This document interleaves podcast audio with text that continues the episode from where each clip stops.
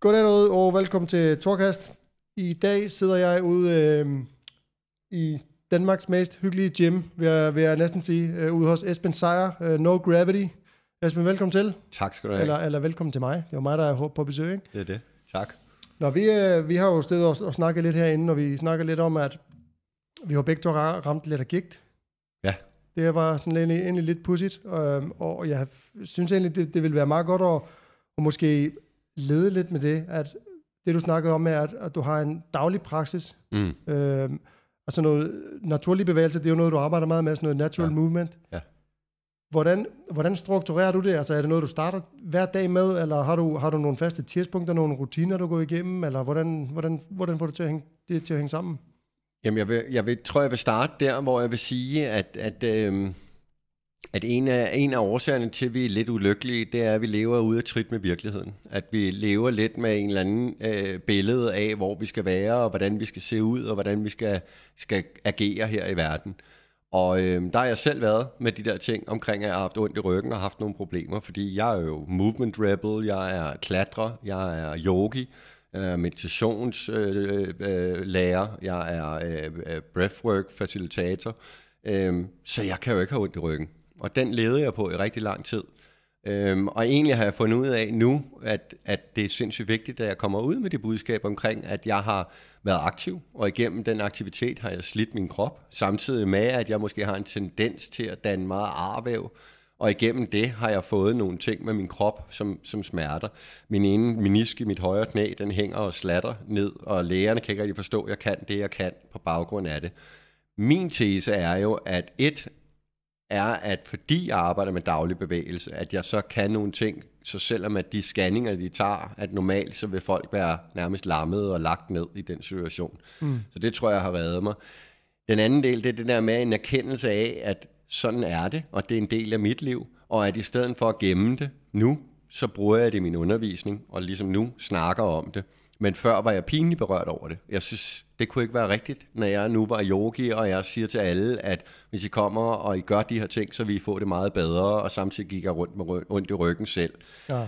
Men det er jo en virkelighed, og at alle mulige, der dyrker alt muligt, har også ondt, men vi kan gøre rigtig meget for det. En af de ting, der gør rigtig meget for mig, det er så den daglige praksis, som du øh, spurgte til. Og hvad er min daglige praksis? Jamen det er at øh, vågne op i min seng, og så starter jeg simpelthen med at lukke munden og begynde at trække vejret gennem næsen.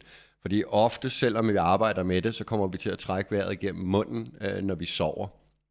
Så rigtig vigtigt at få etableret en balance i, øh, i din øh, CO2 og kul, øh, øh, når, du, når du vågner op. Så det bruger jeg måske 5-10 minutter på at ligge og vågne og mærke og lige ligge og strække lidt. Og hvis du kigger på en kat eller en hund eller et eller andet, og jeg har jo Coda herhjemme, øh, min hund, øhm, og det er jo tydeligt at se, at han ligger. Og så det første, han gør, når han vågner, det er, at han strækker sig og gaber lidt og, og øh, trækker vejret, og man kan se den der tredimensionelle måde, han, han arbejder med vejrtrækningen på. Ja. Så det er det, jeg ligger og gør om morgenen. Så går jeg ud, og så laver jeg et glas øh, varmt vand med citron og, øh, og lidt, øh, og lidt, hvad hedder det, øh, og en lille smule salt, fordi vi tit øh, har svedt om natten, og dermed har vi lidt ubalance i vores saltbalance.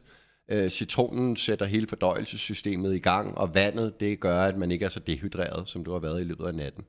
Så det er det første, jeg gør. Så som regel, så kaster jeg mig ud i en ragdoll, altså hvor jeg bare står, og så ligesom læner mig forover, og ligesom bare slipper, og ligesom bare lirker med kroppen. Så har jeg en ledgennemgang, som jeg går igennem med alle mine led, hvor jeg ligesom arbejder med dem, øh, og mobiliserer og styrker mine led på den måde. Og så laver jeg øh, noget yoga. Øhm, og det kan være 10 minutter, det kan være en halv time, det kan være halvanden time. Øhm, så det kommer lidt an på, hvad jeg har tid og, og motivation. Så jeg, har tror, jeg, jeg tror også, det er meget vigtigt, det der med, at man skal ikke forvente, at man altid skal til en time eller halvanden, ikke? Og man, og man kan også have en dag, hvor man tænker, ah, 10 minutter, det er, egentlig, det er det, jeg kan overskue i dag. Præcis. Så i stedet for at straffe sig selv for, at man ikke lavede en, en, en, en halvanden time, og så være glad for, at okay, jeg fik faktisk lavet 10 minutter. Men det er hele min tese, og omkring, al min coaching drejer sig omkring det der med daglig bevægelse. Altså at det er dagligt, du bliver nødt til at arbejde med ting. Det er det samme. Gode vaner etablerer du dagligt. Gode vaner etablerer du ikke ved at gøre det en gang imellem. Så det der med at begynde at arbejde med den proces, og det er lidt den typiske undskyldning, det er, at jeg har ikke en time til at træne, så derfor træner jeg ikke. Hvor 10 minutter er jo bedre end 0 minutter. Ja. Øh, 20 minutter øh, er, er jo fantastisk, hvis du så kan det. Det, der også ofte sker for mig, men også for mange af dem, jeg har igennem øh, coachingen, det er, at de så laver de 10 minutter, men når de så er i gang med de 10 minutter, så finder de faktisk ud af, at det er rigtig rart, og så ender det med at blive 20 minutter, eller en halv time, eller en hel time. Ja, det kan jeg godt. Den anden del i det, det er, at man tit, for mange af os i hvert fald, er morgenerne det sværeste, som vi også snakkede om, både kropsligt, men også mentalt. At tit så vågner man om morgenen og har svært ved at, og ligesom at, øh, at øh, overskue dagen.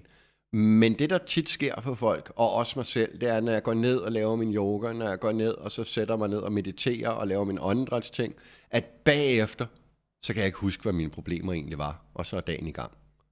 Så det er også en, ligesom en nulstilling for mig rigtig ofte at gøre det. Ja. Ja. Et sekund, tror min hund banker på. Ja.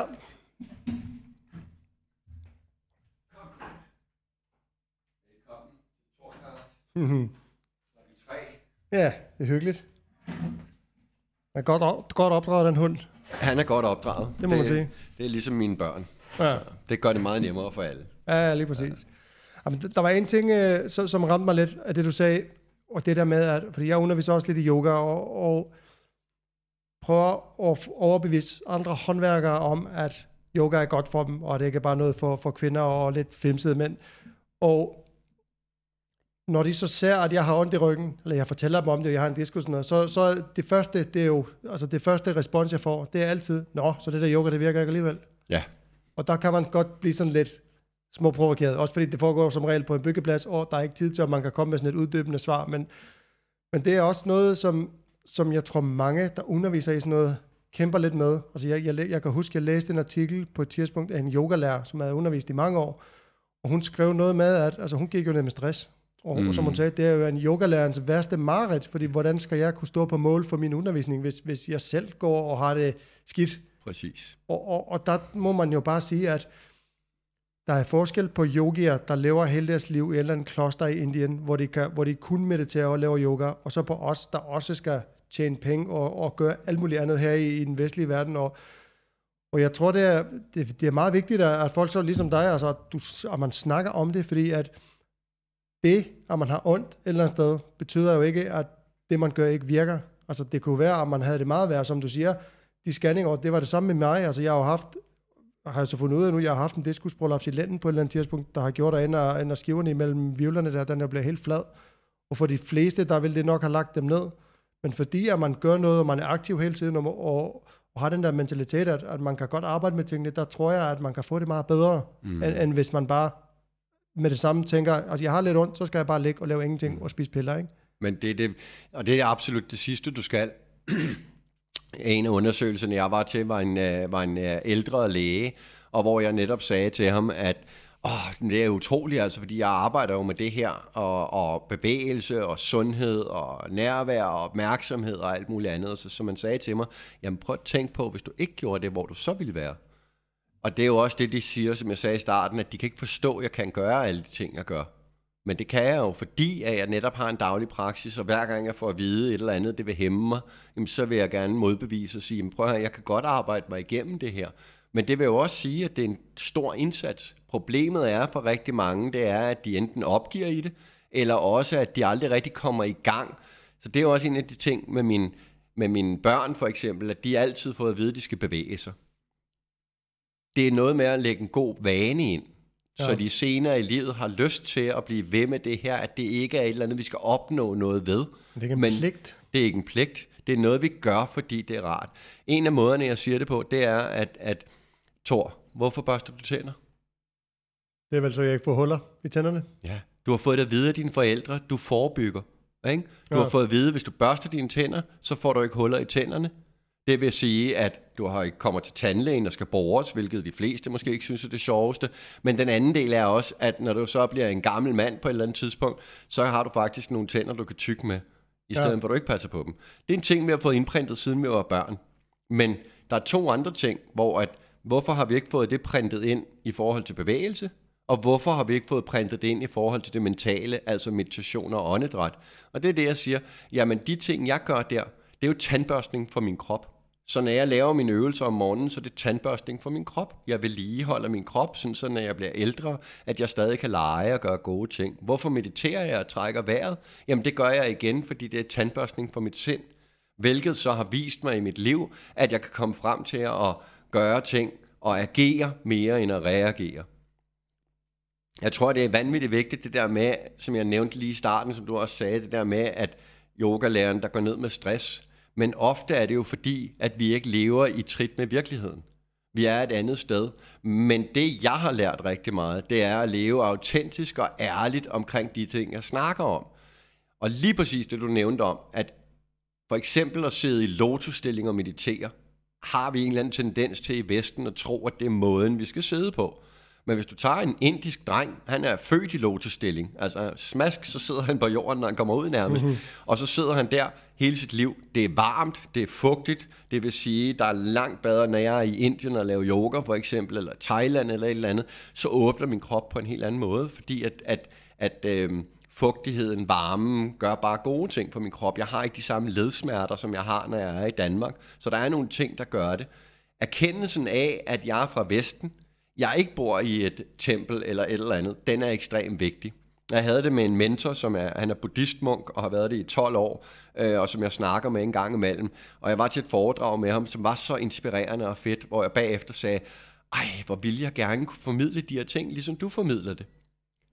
Og så siger han til mig, jamen, hvorfor det, Esben? Og hvad vil du lægge i det? Så siger jeg, hvorfor? Fordi at det er smukt, det du siger, og det er bare en måde, hvor det virkelig trænger ind hos mig, og jeg forstår historien omkring det, og, og roen i den måde, du forklarer det på. Hvad vil jeg lægge i det? Jamen, jeg lægger sindssygt meget. Så man så siger, at jeg har været buddhistisk munk i 12 år og boet på et tempel. De fem årene har jeg været i silent retreats med mig selv. Jeg har læst de samme bøger om og om og om igen. Jeg har ikke nogen børn. Du har to børn, du gør noget. Og som man så sagde til mig, Esben, det arbejde, du laver, det er mindst lige så vigtigt som mit. Fordi jeg rammer jo nogle mennesker. Hvis nogle af de folk, som du underviser, kom herop, så ville de løbe skrigende ud. Det vil være alt for orange, det vil være alt for heldigt, det vil være alt for meget med øh, sidde i skrædderstilling, og alt skal være rigtigt. Det er jo en livsstil, jeg har valgt.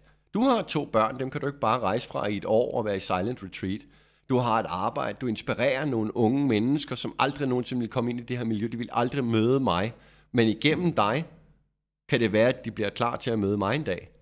Og igennem det er det vigtigt, at vi alle sammen ligesom inspirerer i det omfang, så at du inspirerer nogle håndværkere og gør det på din måde, jamen det er vanvittigt vigtigt. Det, der er vigtigt, det er, at vi gør det autentisk, og at vi lever vores liv efter det, vi gerne vil. Så det vil sige, at hvis du er yogi, og du synes, det er fedt at gå i byen hver fredag, så vær yogi og gå i byen hver fredag. Der er ikke noget forkert i det på den måde. Du kan godt være yogi og ryge. Du kan godt være yogi og ikke være vegetar. Så det der med at finde ud af, hvad er det, der gør dig glad? Hvad er det, der virker for dig? Og hvis det inspirerer dig, så er jeg 110% sikker på, at der er en masse mennesker, der vil blive inspireret af det. Vi er ikke ens, heldigvis. Så det der med at leve i trit med virkeligheden. Min virkelighed er, at jeg har nogle ting med min ryg. Men virkeligheden bør ikke skræmme mig. Virkeligheden er bare virkeligheden. Og så kan jeg leve ud fra den. Eller også kan jeg prøve at fornægte det. Eller også kan jeg prøve at lukke øjnene og lade som ingenting. Og det er det, de fleste gør. Og så lever de med de her problemer. Og det er der, vi begynder at poppe piller, drikke alkohol, ryge joints, eller hvad det nu er, for ligesom at komme væk fra den virkelighed. Ja. Jeg tror også, det har, det har meget at gøre med, at der er, der er rigtig mange, og det, er, det er uanset om det er yogi, eller om det er noget andet, det kan være nogen, der, der træner kampsport, eller, eller whatever, der kan være karrieremennesker, altså man har en eller anden forestilling om, hvordan er det, jeg skal være for at passe ind i den her verden, mm. som jeg gerne vil være en del af. Mm. Og som du meget rigtigt siger, der er jo ikke en, der er jo ikke en formel på, at hvis alle bare er sådan der, så, så er det helt perfekt. Og, mm. og, og det er det, der skaber, tror jeg, meget ubalance i folk, og meget stress, og meget ulykke, mm. at man, man stræber efter at være noget, man ikke er. Mm. Lige præcis. Og det der med at tage beslutningen om at vælge noget fra, har vi fået rigtig svært ved. Og hvis du vil skabe forandring, kræver det, at du vælger noget fra, men lige så vel vælger noget nyt til, for at du fylder det tomrum, der hvor du vælger det fra. Det er den største fejl, man gør, hvis for eksempel du gerne vil stoppe med at ryge, det er, at folk bare stopper med at ryge. Man tænker ikke over, hvad er det, jeg skal fylde ind i de perioder, hvor jeg nu gerne vil have den der cigaret. Ja. Så det der med at begynde at prøve at finde ud af, hvad er det, der gør mig glad? Hvad er det, at der virker for mig? I stedet for at begynde at kigge ud og se, hvad er det, der virker for nogle andre. Nu har jeg coachet mange, mange, mange hundredvis af mennesker efterhånden. Og jeg oplever igen og igen, at folk kommer, og man kigger på dem og siger, åh, oh, det lyder, det er et fedt liv, og hvor har du nået meget og alt muligt andet. Men inden bagved er der meget få mennesker, der reelt set øh, er, er oprigtigt lykkelige, der ikke er stressede. Så hvis du kigger på nogle af dem, som man kigger på forretningsmæssigt, der har succes og alt muligt andet, jamen, jeg arbejder med en del af dem. De sover ikke. De er, de er angste for at få angstanfald. For du kan jo ikke sidde som CEO til et eller andet møde midt i det hele og få et angstanfald, hvor du ikke kan trække vejret, og du bliver nødt til at knappe skjorten op, og du begynder at koldsvede og alt muligt andet. Så der er en masse pres på på den måde udad til, hvor de negligerer en masse andre ting, som så gør, at de egentlig ikke er rigtig lykkelige i deres liv. Jeg siger ikke, at det er sådan for alle overhovedet. Jeg siger bare, at der er rigtig mange, vi kigger på, som inden bagved har fuldstændig de samme problemer, som vi har. Du har, det tror jeg mange har. Jeg var faktisk, det er sjovt, jeg havde en, der hedder Anders Bøtter, jeg ved ikke, om du kender ham. Han er radiovært på øh, P6 Beat, han var med til at, at stifte P6 Beat, han har haft mm. noget, der hedder Sort Søndag i mange år, og er øh, vært på Copenhagen, blandt andet musikformidler, altså sindssygt cool dude. Han var, han var i Indien i to år øh, på gymnasiet, når han var 18 eller sådan noget. Og, og, og han var på podcasten her, øh, jeg for en måned siden eller sådan noget.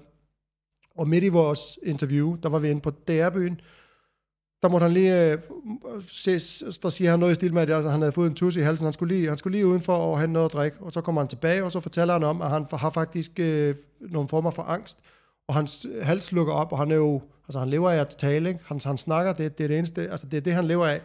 Og så havde vi så en, faktisk en ret åben snak, hvor, hvor, hvor han ligesom fortalte lidt om det her med, at, at han, han, det var noget, der, der ligesom gik ham på selvfølgelig. Der, altså, at, at, at halsen lukker til, og du ikke kan snakke, det, det er jo skidt, hvis du, hvis du er midt i et radioprogram. Ja. Og jeg, det var egentlig meget fedt at, at høre, altså det, det er ikke fedt at høre, at han har, han har de her problemer, men, men det er fedt, at han tør at dele det. Mm. Og det viser også bare, at, fordi jeg kigger jo på ham på vej ind til DR-byen, altså jeg stod uden for DR-byen med, med, med et lille setup her og skulle derind, og jeg tænkte bare, okay, fuck, det er altså en professionel, jeg skal snakke med her. Jeg, altså, jeg er jo bare en eller anden øh, en helt ny podcaster, ikke?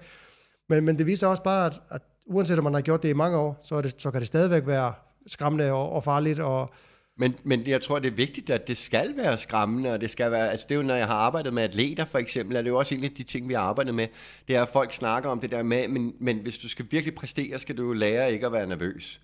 Øh, det, det er absolut ikke rigtigt, hvis du spørger mig. Du skal lære at bruge nervøsiteten. Altså den der følelse af, at nu begynder det at sidre og få en glæde af, at åh, nu kommer den der spænding, fordi det er jo det, der gør, at du virkelig er klar til kamp, når du går ind i det. Balancen er jo at kontrollere det sådan, så at du kan levere i det, men ikke er for nervøs til, du kan levere. Ikke? Ja. Øhm, og så vil jeg sige, Anders Ring, øh, så arbejder vi lidt med åndedrættet. Så, øh, så får vi fikset det der angst der.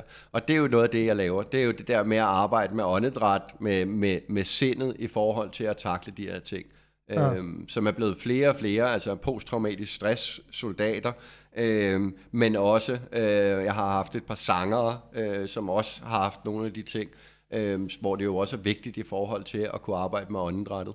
Så, ja. øhm, så øhm, det er jo ting, der kan repareres, og vi kan selv reparere det. Og det var også det, jeg sagde under corona, at jeg fulgte ikke vildt meget med. Øh, jeg fulgte med i det omfang, så jeg vidste, hvad der skete, og hvad jeg skulle tage stilling til, og alt muligt andet. Men jeg havde virkelig, virkelig svært ved at tage hele debatten seriøst. Et, fordi der var så meget omkring økonomi, øhm, hvilket er reelt nok et eller andet sted, men først og fremmest menneskeliv. Men det, der generede mig allermest i hele den debat, det var, hvorfor var der ikke nogen, der på noget tidspunkt kom ud og sagde, prøv at høre, det, der virkelig er vigtigt og væsentligt, jamen det er, at du booster dit immunforsvar. Og ja. nummer to, hvordan booster du dit immunforsvar? De ting kunne have været interessant, og det siger lidt om, hvor hvor pengefixeret ved samfundet vi er. Fordi problematikken i det, det er, at det er gratis. Ja. Og det er, det er jo det, der er det fantastiske, hvis vi kan få det ud. Og det er jo det, jeg gerne vil. Det er at begynde at brede nogle af de her ting ud og sige til folk, at det her, det er gratis. Og det er også det, jeg arbejder med, som en af mine kammerater sagde, det er den dårligste forretningsplan, jeg nogensinde har set. Mm-hmm. Men essensen er, at jeg vil gerne have folk ind, og så vil jeg gerne give dem nogle værktøjer, så de kan arbejde videre selv. Hvor jeg føler rigtig mange andre steder, altså når jeg møder folk, der har gået til fysioterapeut i flere år, hvor jeg siger, hvor lang tid vil du blive taget i røven? Ja, hvad laver du egentlig? Jamen præcis, altså det er jo ikke meningen, du skal gå til fysioterapeut i flere år. Du har jo en dysfunktion af en eller anden art, som skal, som skal fixes. Der er et eller andet sted, hvor du gør noget galt, som kan blive lavet. Men igen det der med, at vi tror, fordi vi har ondt i venstre skulder, at vi så skal kigge på venstre skulder. Det kan være alt fra din kost, din søvn, til din mentale tilstand, til åndedrættet og alt muligt andet, som udmyndter sig i, at du føler, du har en skavank i din skulder. Det behøver ikke være fra en skade eller et eller andet. Og det er det, den helhedsproces, som i det nye sted, jeg øh, åbner, der hedder Move to Grow, det er det, vi gerne vil arbejde med. Ja. Det er helheden af det sunde menneske. Det er ikke for at præstere bedre. Det er ikke for at få sixpack. Det er ikke for at, at kunne yde mere. Det er bivirkninger ved at arbejde holistisk med dig selv. Ja. Det tror jeg, der er, også, der er mange, der ikke helt forstår. Altså, der, for, det, for det første er der rigtig mange derude, der slet ikke er, er vant til noget, der hedder træning eller kost eller noget som helst, og de, og de forstår ikke nødvendigvis, hvordan kroppen hænger sammen. Og sådan var jeg også i mange år. Altså, når jeg var 17, 18, 19 år, der ville jeg jo rigtig gerne i fitness for at få nogle store biceps, så jeg kunne score nogle piger, ikke? Mm. Og der, altså, en simpel ting som det der med, at der, der, er, en, der, har, der er en, der har ondt i lænden, og man tror, det, der må være, fordi jeg har en diskus i lænden eller et eller andet, men det kan jo sagtens være, fordi du har stramme hæser, eller din hoftebøj er i ubalance, og det trækker, fordi du sidder for meget, eller et eller andet, ikke? Præcis. Og det er jo ting, man ikke tænker over, så, så, og det, det er først efter jeg, for, mig, for mit vedkommende i hvert fald, efter jeg begyndte at arbejde så meget med yoga, og lave så meget yoga selv, specielt det der, hvor, hvor man ikke går i, nødvendigvis går til en yoga-klasse, man gør det alene mm. hjemme, Mm. hvor man ligesom mærker efter. Altså jeg, jeg, jeg har altid, når jeg skal lave yoga, der har jeg en eller anden form for plan, jeg skal lave det og det og det. Så når jeg går i gang, så laver jeg som regel noget helt andet, for jeg kan mærke, det der, altså der er et område der, hvor jeg har brug for at arbejde med. Ikke? Og der begyndte jeg at forstå, at altså, hvor, hvor stor en indflydelse kroppen har på sig selv. Altså, du ved, for eksempel, nu siger jeg bare et eller andet, men hvis der kan være et problem i dit forlov, der påvirker dig omkring ribbenene, eller et eller andet, ikke? Præcis. Og det, øhm, det tror jeg, der er rigtig mange, der ikke forstår. Fordi at man måske, som du siger, man, man, man bliver jo ikke rigtig præsenteret for det, når, som barn eller som ung. Præcis, og det var det, jeg mente med tandbørstning af kroppen og sindet. Det er jo noget, vi bør lære vores børn og unge fra start af. Altså det der med, at det er en selvfølge, at man gør nogle af de ting. Men det, du snakker om der, det er jo en, det er jo en form for epiphany. Øhm, den der oplevelse af, at der er noget, jeg lige pludselig forstår. Og det er jo hele essensen. Det er at begynde at mærke efter. Fordi når vi begynder at mærke efter, så kan vi også virkelig begynde at målrette det, vi gerne vil arbejde med. Fordi så begynder vi at blive åbne om, at når mit knæ gør ondt, jamen, så skal jeg måske stabilisere mit knæ, men det kan godt komme fra min hofte. Det kan være, at jeg sidder i min squat dagligt, men at min squat, den er forkert. Øhm, at du sidder på en måde, hvor at du trækker i din ledbånd, eller vrider din menisk på en negativ måde, og at du egentlig bare skal rette op, fordi det er en fundamental hvileposition for os at sidde i squatten, men det er klart, hvis du gentager det på en forkert måde igen og igen og igen og igen og igen, på et tidspunkt, så vil det sætte sig som noget negativt i din krop. Ikke? Ja. Samtidig med, at vores følelser lærer sig i kroppen. Det er der, åndedrættet kan begynde at rydde op. Og det er også derfor, at vi kommer til at arbejde med de her fire søjler, som er fundamentet efter mig, eller efter, hvis du spørger efter, øh, for, for mit vedkommende, så er det, at du arbejder med bevægelse, daglig bevægelse. At du arbejder med din kost, og tænker over, hvad det er, du spiser. Og det er ikke, fordi du ikke kan spise en, en jordbærkage eller is, eller hvad du nu synes, der er lækkert, en gang imellem. Men man kan begynde at overveje det, og så kan man begynde at sige, jamen der er forskel på kvaliteten i en hjemmelavet jordbærkage, og en, du har købt nede på et bageri, eller is, der er købt i Netto, eller købt på et uh, ismejeri, hvor at de laver hjemmelavet is, eller altså for gode råvarer på den måde, jamen så kan du sagtens have nogle, nogle vaner, som du synes er dejlige og gode, og du godt ved, måske ikke bygger dig op, men det giver en glæde i dit liv. Mm. Men essensen er at begynde at rydde op i alt det bullshit, der er rundt omkring, og det kræver mm. altså en nærvær og en opmærksomhed på det. Så kosten er nummer to. Nummer tre, det er søvnen. Fordi det kan godt være, at du arbejder med de her ting her, men hvis du går i seng klokken to, og har svært ved at sove, og står op klokken 6, jamen det kan godt være, at dit system kan klare det i et stykke tid, men vi restituerer altså og genopbygger celler og alt muligt andet, når vi sover. Så søvnen er vanvittigt vigtig. Det er rimelig simpelt at komme til at sove godt, men vi ender med at tage sovemedicin og alt muligt andet, i stedet for reelt set at rette op på vores søvnmiljø. Så hvordan er det at gå i seng? Hvornår er det at gå i seng? Hvordan ser rummet ud? Hvad er temperaturen osv.? Det er den tredje ting. Og den sidste ting, det er pausen. Og det er meditation og åndedræt. Det er det der med, at når du har, har fuld gas på på et eller andet tidspunkt, jamen så bliver du også nødt til at stoppe op og restituere og gøre dig klar. Så det vil sige det der med, at Altså, Roskilde Festival er et pragtfuldt eksempel. Altså, når, når man tager ned og man er fuld fart på, og der er den ene koncert, og den anden koncert, og den tredje koncert, og den fjerde koncert, og du drikker dig stiv, og så drikker du stiv oveni og drikker dig stiv, og så når du ikke at få tømmermænd, fordi så drikker du dig stiv igen. Og så er Roskilde Festival færdig, og så kommer folk hjem, og så har de jo angst. De, har, de er fuldstændig flade, de er, er helt brugte, og de kan ikke huske tre koncerter fra hinanden. Øhm, og ikke dermed sagt, at Roskilde er dårligt eller et eller andet. Det er bare som et eksempel på det der med overload. Så kan det være, at man siger, nu tager jeg på Roskilde Festival, det det giver, så offrer jeg en uge til at restituere bagefter. Ikke? Ja. Men pointen er, at i vores hverdag kan vi ikke håndtere de ting. Så vi bliver nødt til at lægge de der pauser ind. Og det er det, der har gjort. Så min coaching, mange coaches, personlige trænere, de kører jo en time, og en til, og en time, og en til, og så kører de 7-8 klienter i løbet af en dag. Jeg har maks 3 spørger folk, hvordan jeg kan overleve, så har jeg nogle workshops og nogle andre ting og alt muligt andet. Men jeg har også valgt at sætte mig lidt billigt, så jeg ikke har for mange udgifter, og dermed kan jeg vælge. Det gør jeg af flere årsager. Den ene, det er fordi, jeg mener, at hvis jeg skal snakke med folk og virkelig hjælpe dem med en angst eller en depression, eller ændre deres liv, så kræver det et nærvær fra mig. Jeg har også fundet ud af, at en time, det dur ikke. Så mine coachinger er tit halvanden til to timer. I dag havde jeg en på to og en halv time. Netop fordi, at vi var i gang med en proces, og så har jeg ikke lyst til at afbryde dem. Det vil også sige, at jeg lægger ikke noget lige op til. Jeg har altid en time eller halvanden imellem mine coachinger, for lige at sunde mig og restituere mig, og så komme og møde dig ærligt med dine problemer. Bliver jeg jo nødt til at være til stede. Jeg kan ikke sidde med syv mennesker bag mig. Jeg forstår ikke psykologer og alt muligt andet, der kører klienter på den måde. Og hvis du spørger mig, så tror jeg ikke på, at nogen af dem ikke bliver overfladiske i det på et eller andet tidspunkt. Jeg tror ikke, man kan rumme så meget på så Nej, kort tid. præcis. Altså, jeg, jeg synes, jeg, jeg, altså, jeg snakker, nu laver jeg podcast, og jeg snakker en time med folk, og det er hyggesnak. Mm. Altså, jeg er jo ikke, jeg er jo på, fordi jeg, jeg skal ligesom skal lede samtalen, og jeg skal, jeg skal holde den kørende og så videre. Og, altså, jeg synes sat mig, jeg er træt i hovedet bagefter. Præcis. Hvis, hvis, hvis det var dig, der fortalte mig om virkelig personlige problemer, og du har det hårdt og sådan noget, jeg skulle hjælpe dig, hold kæft, jeg vil være træt, mand. Præcis. Så det, det, det, det, tror jeg, du har meget ret i. Det er noget, der går op for mig, efter jeg begyndte på det her podcast, hvor, hvor meget og det har jeg sådan set også efter en yoga-team tit. Altså det der med, at man er, jo, man er jo på, og man skal være meget opmærksom på dem, man snakker med, og dem, man underviser. Præcis. Og, og jeg tror ikke, jeg kunne undervise yoga 8 timer om dagen. Nej, det, præcis. det tror jeg simpelthen ikke, jeg kunne. Det er det. Og det er jo grundlæggende en ting, hvis vi kigger på verden, så vil det være så... Jeg tror, det vil blive så meget bedre for alle, hvis vi effektiviserede lidt. I stedet for det der med, at du går hen på en arbejdsplads og er i 8 timer. Jeg tror, hvis du skar det ned og sagde 4 eller 6 timer, men så er du også på arbejde, ikke på Facebook ja. så tror jeg, at folk vil blive langt gladere, fordi de vil få langt mere frihed. De har lavet det, de har lavet det over i Finland, tror jeg, sidste år. Ja. Eller om det var i år. Jeg tror, det var sidste år, der begyndte de at skære arbejdsugen ned til, jeg tror, det var sådan noget 25 timer eller sådan noget. Ja. Og de siger, at folk, de producerer mere. Ja.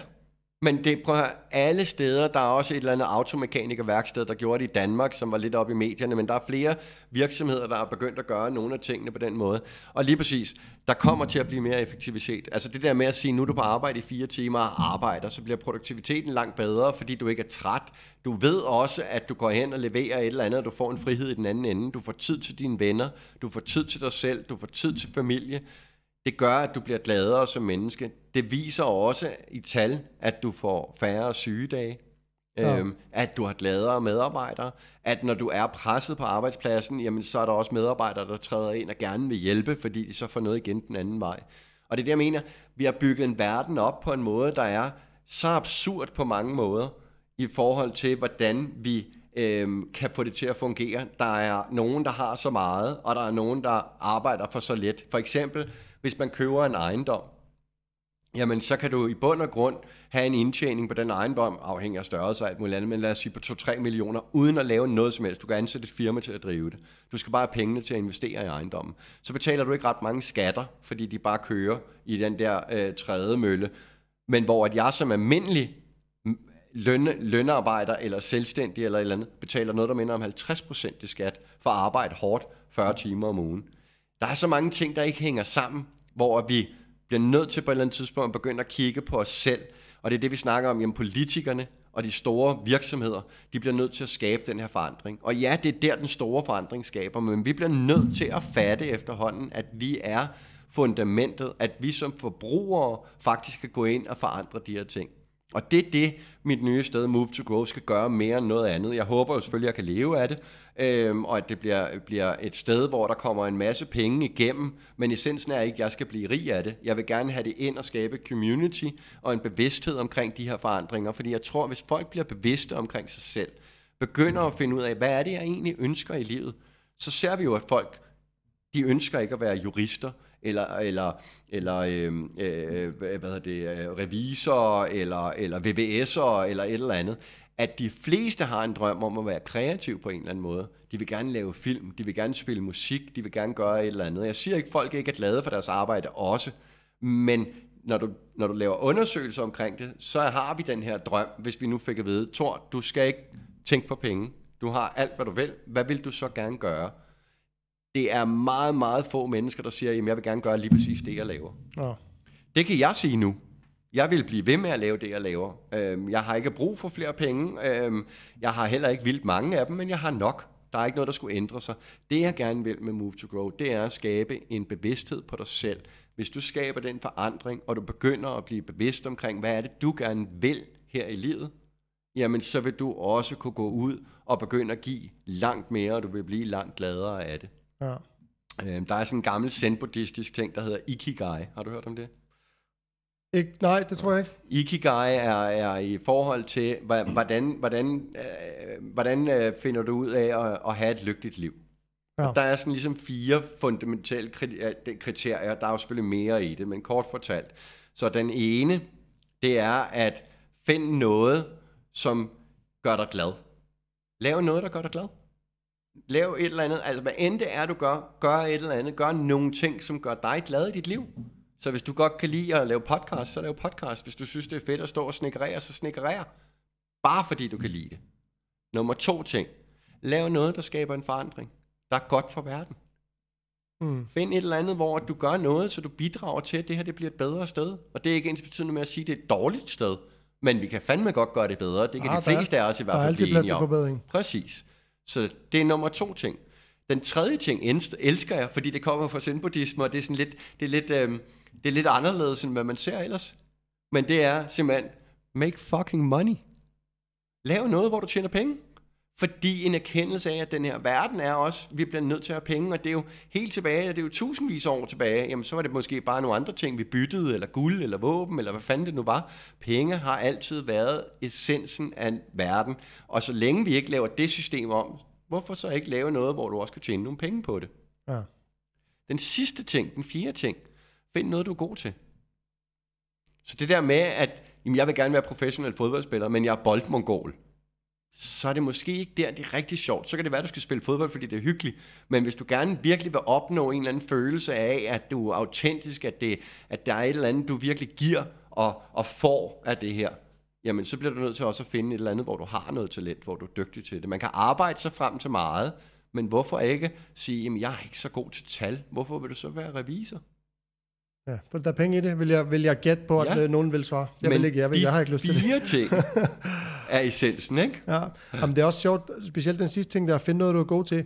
Jeg har jo sådan en, altså jeg, jeg, jeg mener, det, det er både en fordel og ulempe. Jeg, jeg, har, jeg kaster mig ud i ting hat first hele tiden, fordi jeg, jeg synes, der er noget, der er spændende, og så er det vel bare det der all in i det der. Og, og det har også gjort, at jeg har prøvet utrolig mange ting. Og mange ting, har jeg fundet ud af, okay, det der, det er fedt, men det var måske ikke lige mig, eller det havde jeg ikke talent til, eller det kunne jeg ikke holde til. Jeg, jeg begyndte for, for eksempel for at træne sådan noget brasiliansk jiu-jitsu på et tidspunkt, som er uden tvivl noget af det absolut fedeste, jeg nogensinde har prøvet. Altså, altså alt ved det er fedt, og specielt det der broderskab, der opstår med, med dem i klubben og sådan noget, men så finder jeg ud af, at min krop kan ikke holde til det. Jeg har jo gigt i ryggen, og jeg fik en lille hjernerystelse, og, og det gik ikke, og det var jeg selvfølgelig ked af, men, men, men der må man så bare prøve noget andet. Ja. Og, og, og prøve noget nyt, og, og til sidst så finder man ud af, okay, det her, det jeg kan faktisk godt finde ud af. Og det, er jo, det, er jo, det kræver jo mod, det der, Tor. Ikke? Altså det der med at finde noget, som man synes er fantastisk, og så have en erkendelse af, at det er godt for mig. Ja. Og det er det, vi skal blive bedre. Det er den bevidsthed, jeg gerne vil være med til at prøve at hjælpe folk med at få. Det der med, jamen det er ikke godt for dig at spise kage hver dag. Nej. Og det kan godt være, at, at jeg tror, de fleste kan sige, det ved jeg godt. Men ligesom at, at det med, med, lige for tiden tripper jeg lidt over alt det skrald, der er rundt omkring. Ikke? Og det har jeg set på, øh, på de sociale. Ja, men og jeg bliver rystet, fordi jeg går med min hund alle mulige steder, og jeg går med ham om morgenen tit, der, hvor der ikke er blevet ryddet op endnu fra om natten. Jeg kan godt forstå det der med, at folk de kommer ud og så bare altså, efterlader det, fordi dagen efter er det jo væk. Og et argument er rigtig ofte, at der kommer nogen, der rydder op. Ja, men det ligger der hele natten, det vil sige, det blæser ud og gør nogle ting. Men Ja, der er fugle, der kan begynde at tykke i det og få at blive syge af det, og der kan være alt muligt. alt muligt. Men fundamentet igen i, at du bare, altså, hvis du tager noget lort med ud, så tager noget lort med hjem igen. Det er jo, det er jo så simpelt et eller andet sted, men alligevel har vi et kæmpe problem med det, ikke? Jeg tror, det er fordi, at der er for mange mennesker samlet samme sted. Og, og det, øh, altså jeg bor i en lille bitte by, lige uden for Roskilde. Der er en gade. På den ene side af vejen er der fire hus. 1, 2, 3, 4, ja. Og fem på den anden, ikke? Der er ni hus i byen. That's it. Vi har et lille gadekær, som vi bor ned til, hvor vi laver et Sankt Hans bål en gang imellem. Eller når der er Sankt Hans. Ja. og så, så en gang imellem laver vi også bål, fordi når vi klipper vores hæk og sådan noget, så smider vi det dernede. Og der samles vi, øh, og, og, og børnene leger, og så spiser vi noget sammen og sådan noget. Der er aldrig nogen, der efterlader noget skrald. Nej. Det er fordi, at vi er så få, og man, man føler, at man har et ansvar over for hinanden. Når du bor, bor i en by som København, hvor der, hvor bor der en million i København eller sådan noget, ja, tror jeg passer. der bliver folk jo bare sådan lidt... Der, der, af en eller anden grund, jeg kan ikke komme med en forklaring på det, men folk bliver lidt mere ligeglade. Som om, Ja. at man ikke føler, at man har ansvar for sine medmennesker på en eller anden måde. Jeg er enig. Øhm, jeg, jeg tror, det er helt simpelt. Altså, vi, vi er jo skabt til at leve i små communities. Det vil også sige, når du er i dit lille community dernede med 100-200 mennesker, der bor et eller andet sted, eller endnu færre der, Jamen, jeg tror, vi er 50 eller sådan noget. Ja, præcis. Ikke? Men i de små grupper, hvor vi er skabt til at være, altså i et, i et lille øh, samfund med en 200-300 mennesker, jamen så bliver du lige pludselig pisse vigtig som øh, tømreren, der kan bygge et eller andet. Øh, din kone, hun kan lave øh, mad og, og er, er, er dygtig til at sanke, altså at samle ting i naturen. Så, så hun bliver vigtig der. Øhm, skolelæreren bliver vanvittigt vigtig, fordi der er altså kun den ene skolelærer osv. Det vil sige, at vi, vores talenter bliver set og hørt på den måde, hvor at i et stort sted som København for eksempel, jamen så bliver vi meget anonyme, og der er rigtig mange, der hele tiden lægger noget op på de sociale medier nu, så vi bliver også bombarderet med alle de her fantastiske historier med folk, der har, der har gjort et eller andet, øh, der er helt vildt og er dygtige, og vi er meget på at vise frem, hvad vi kan.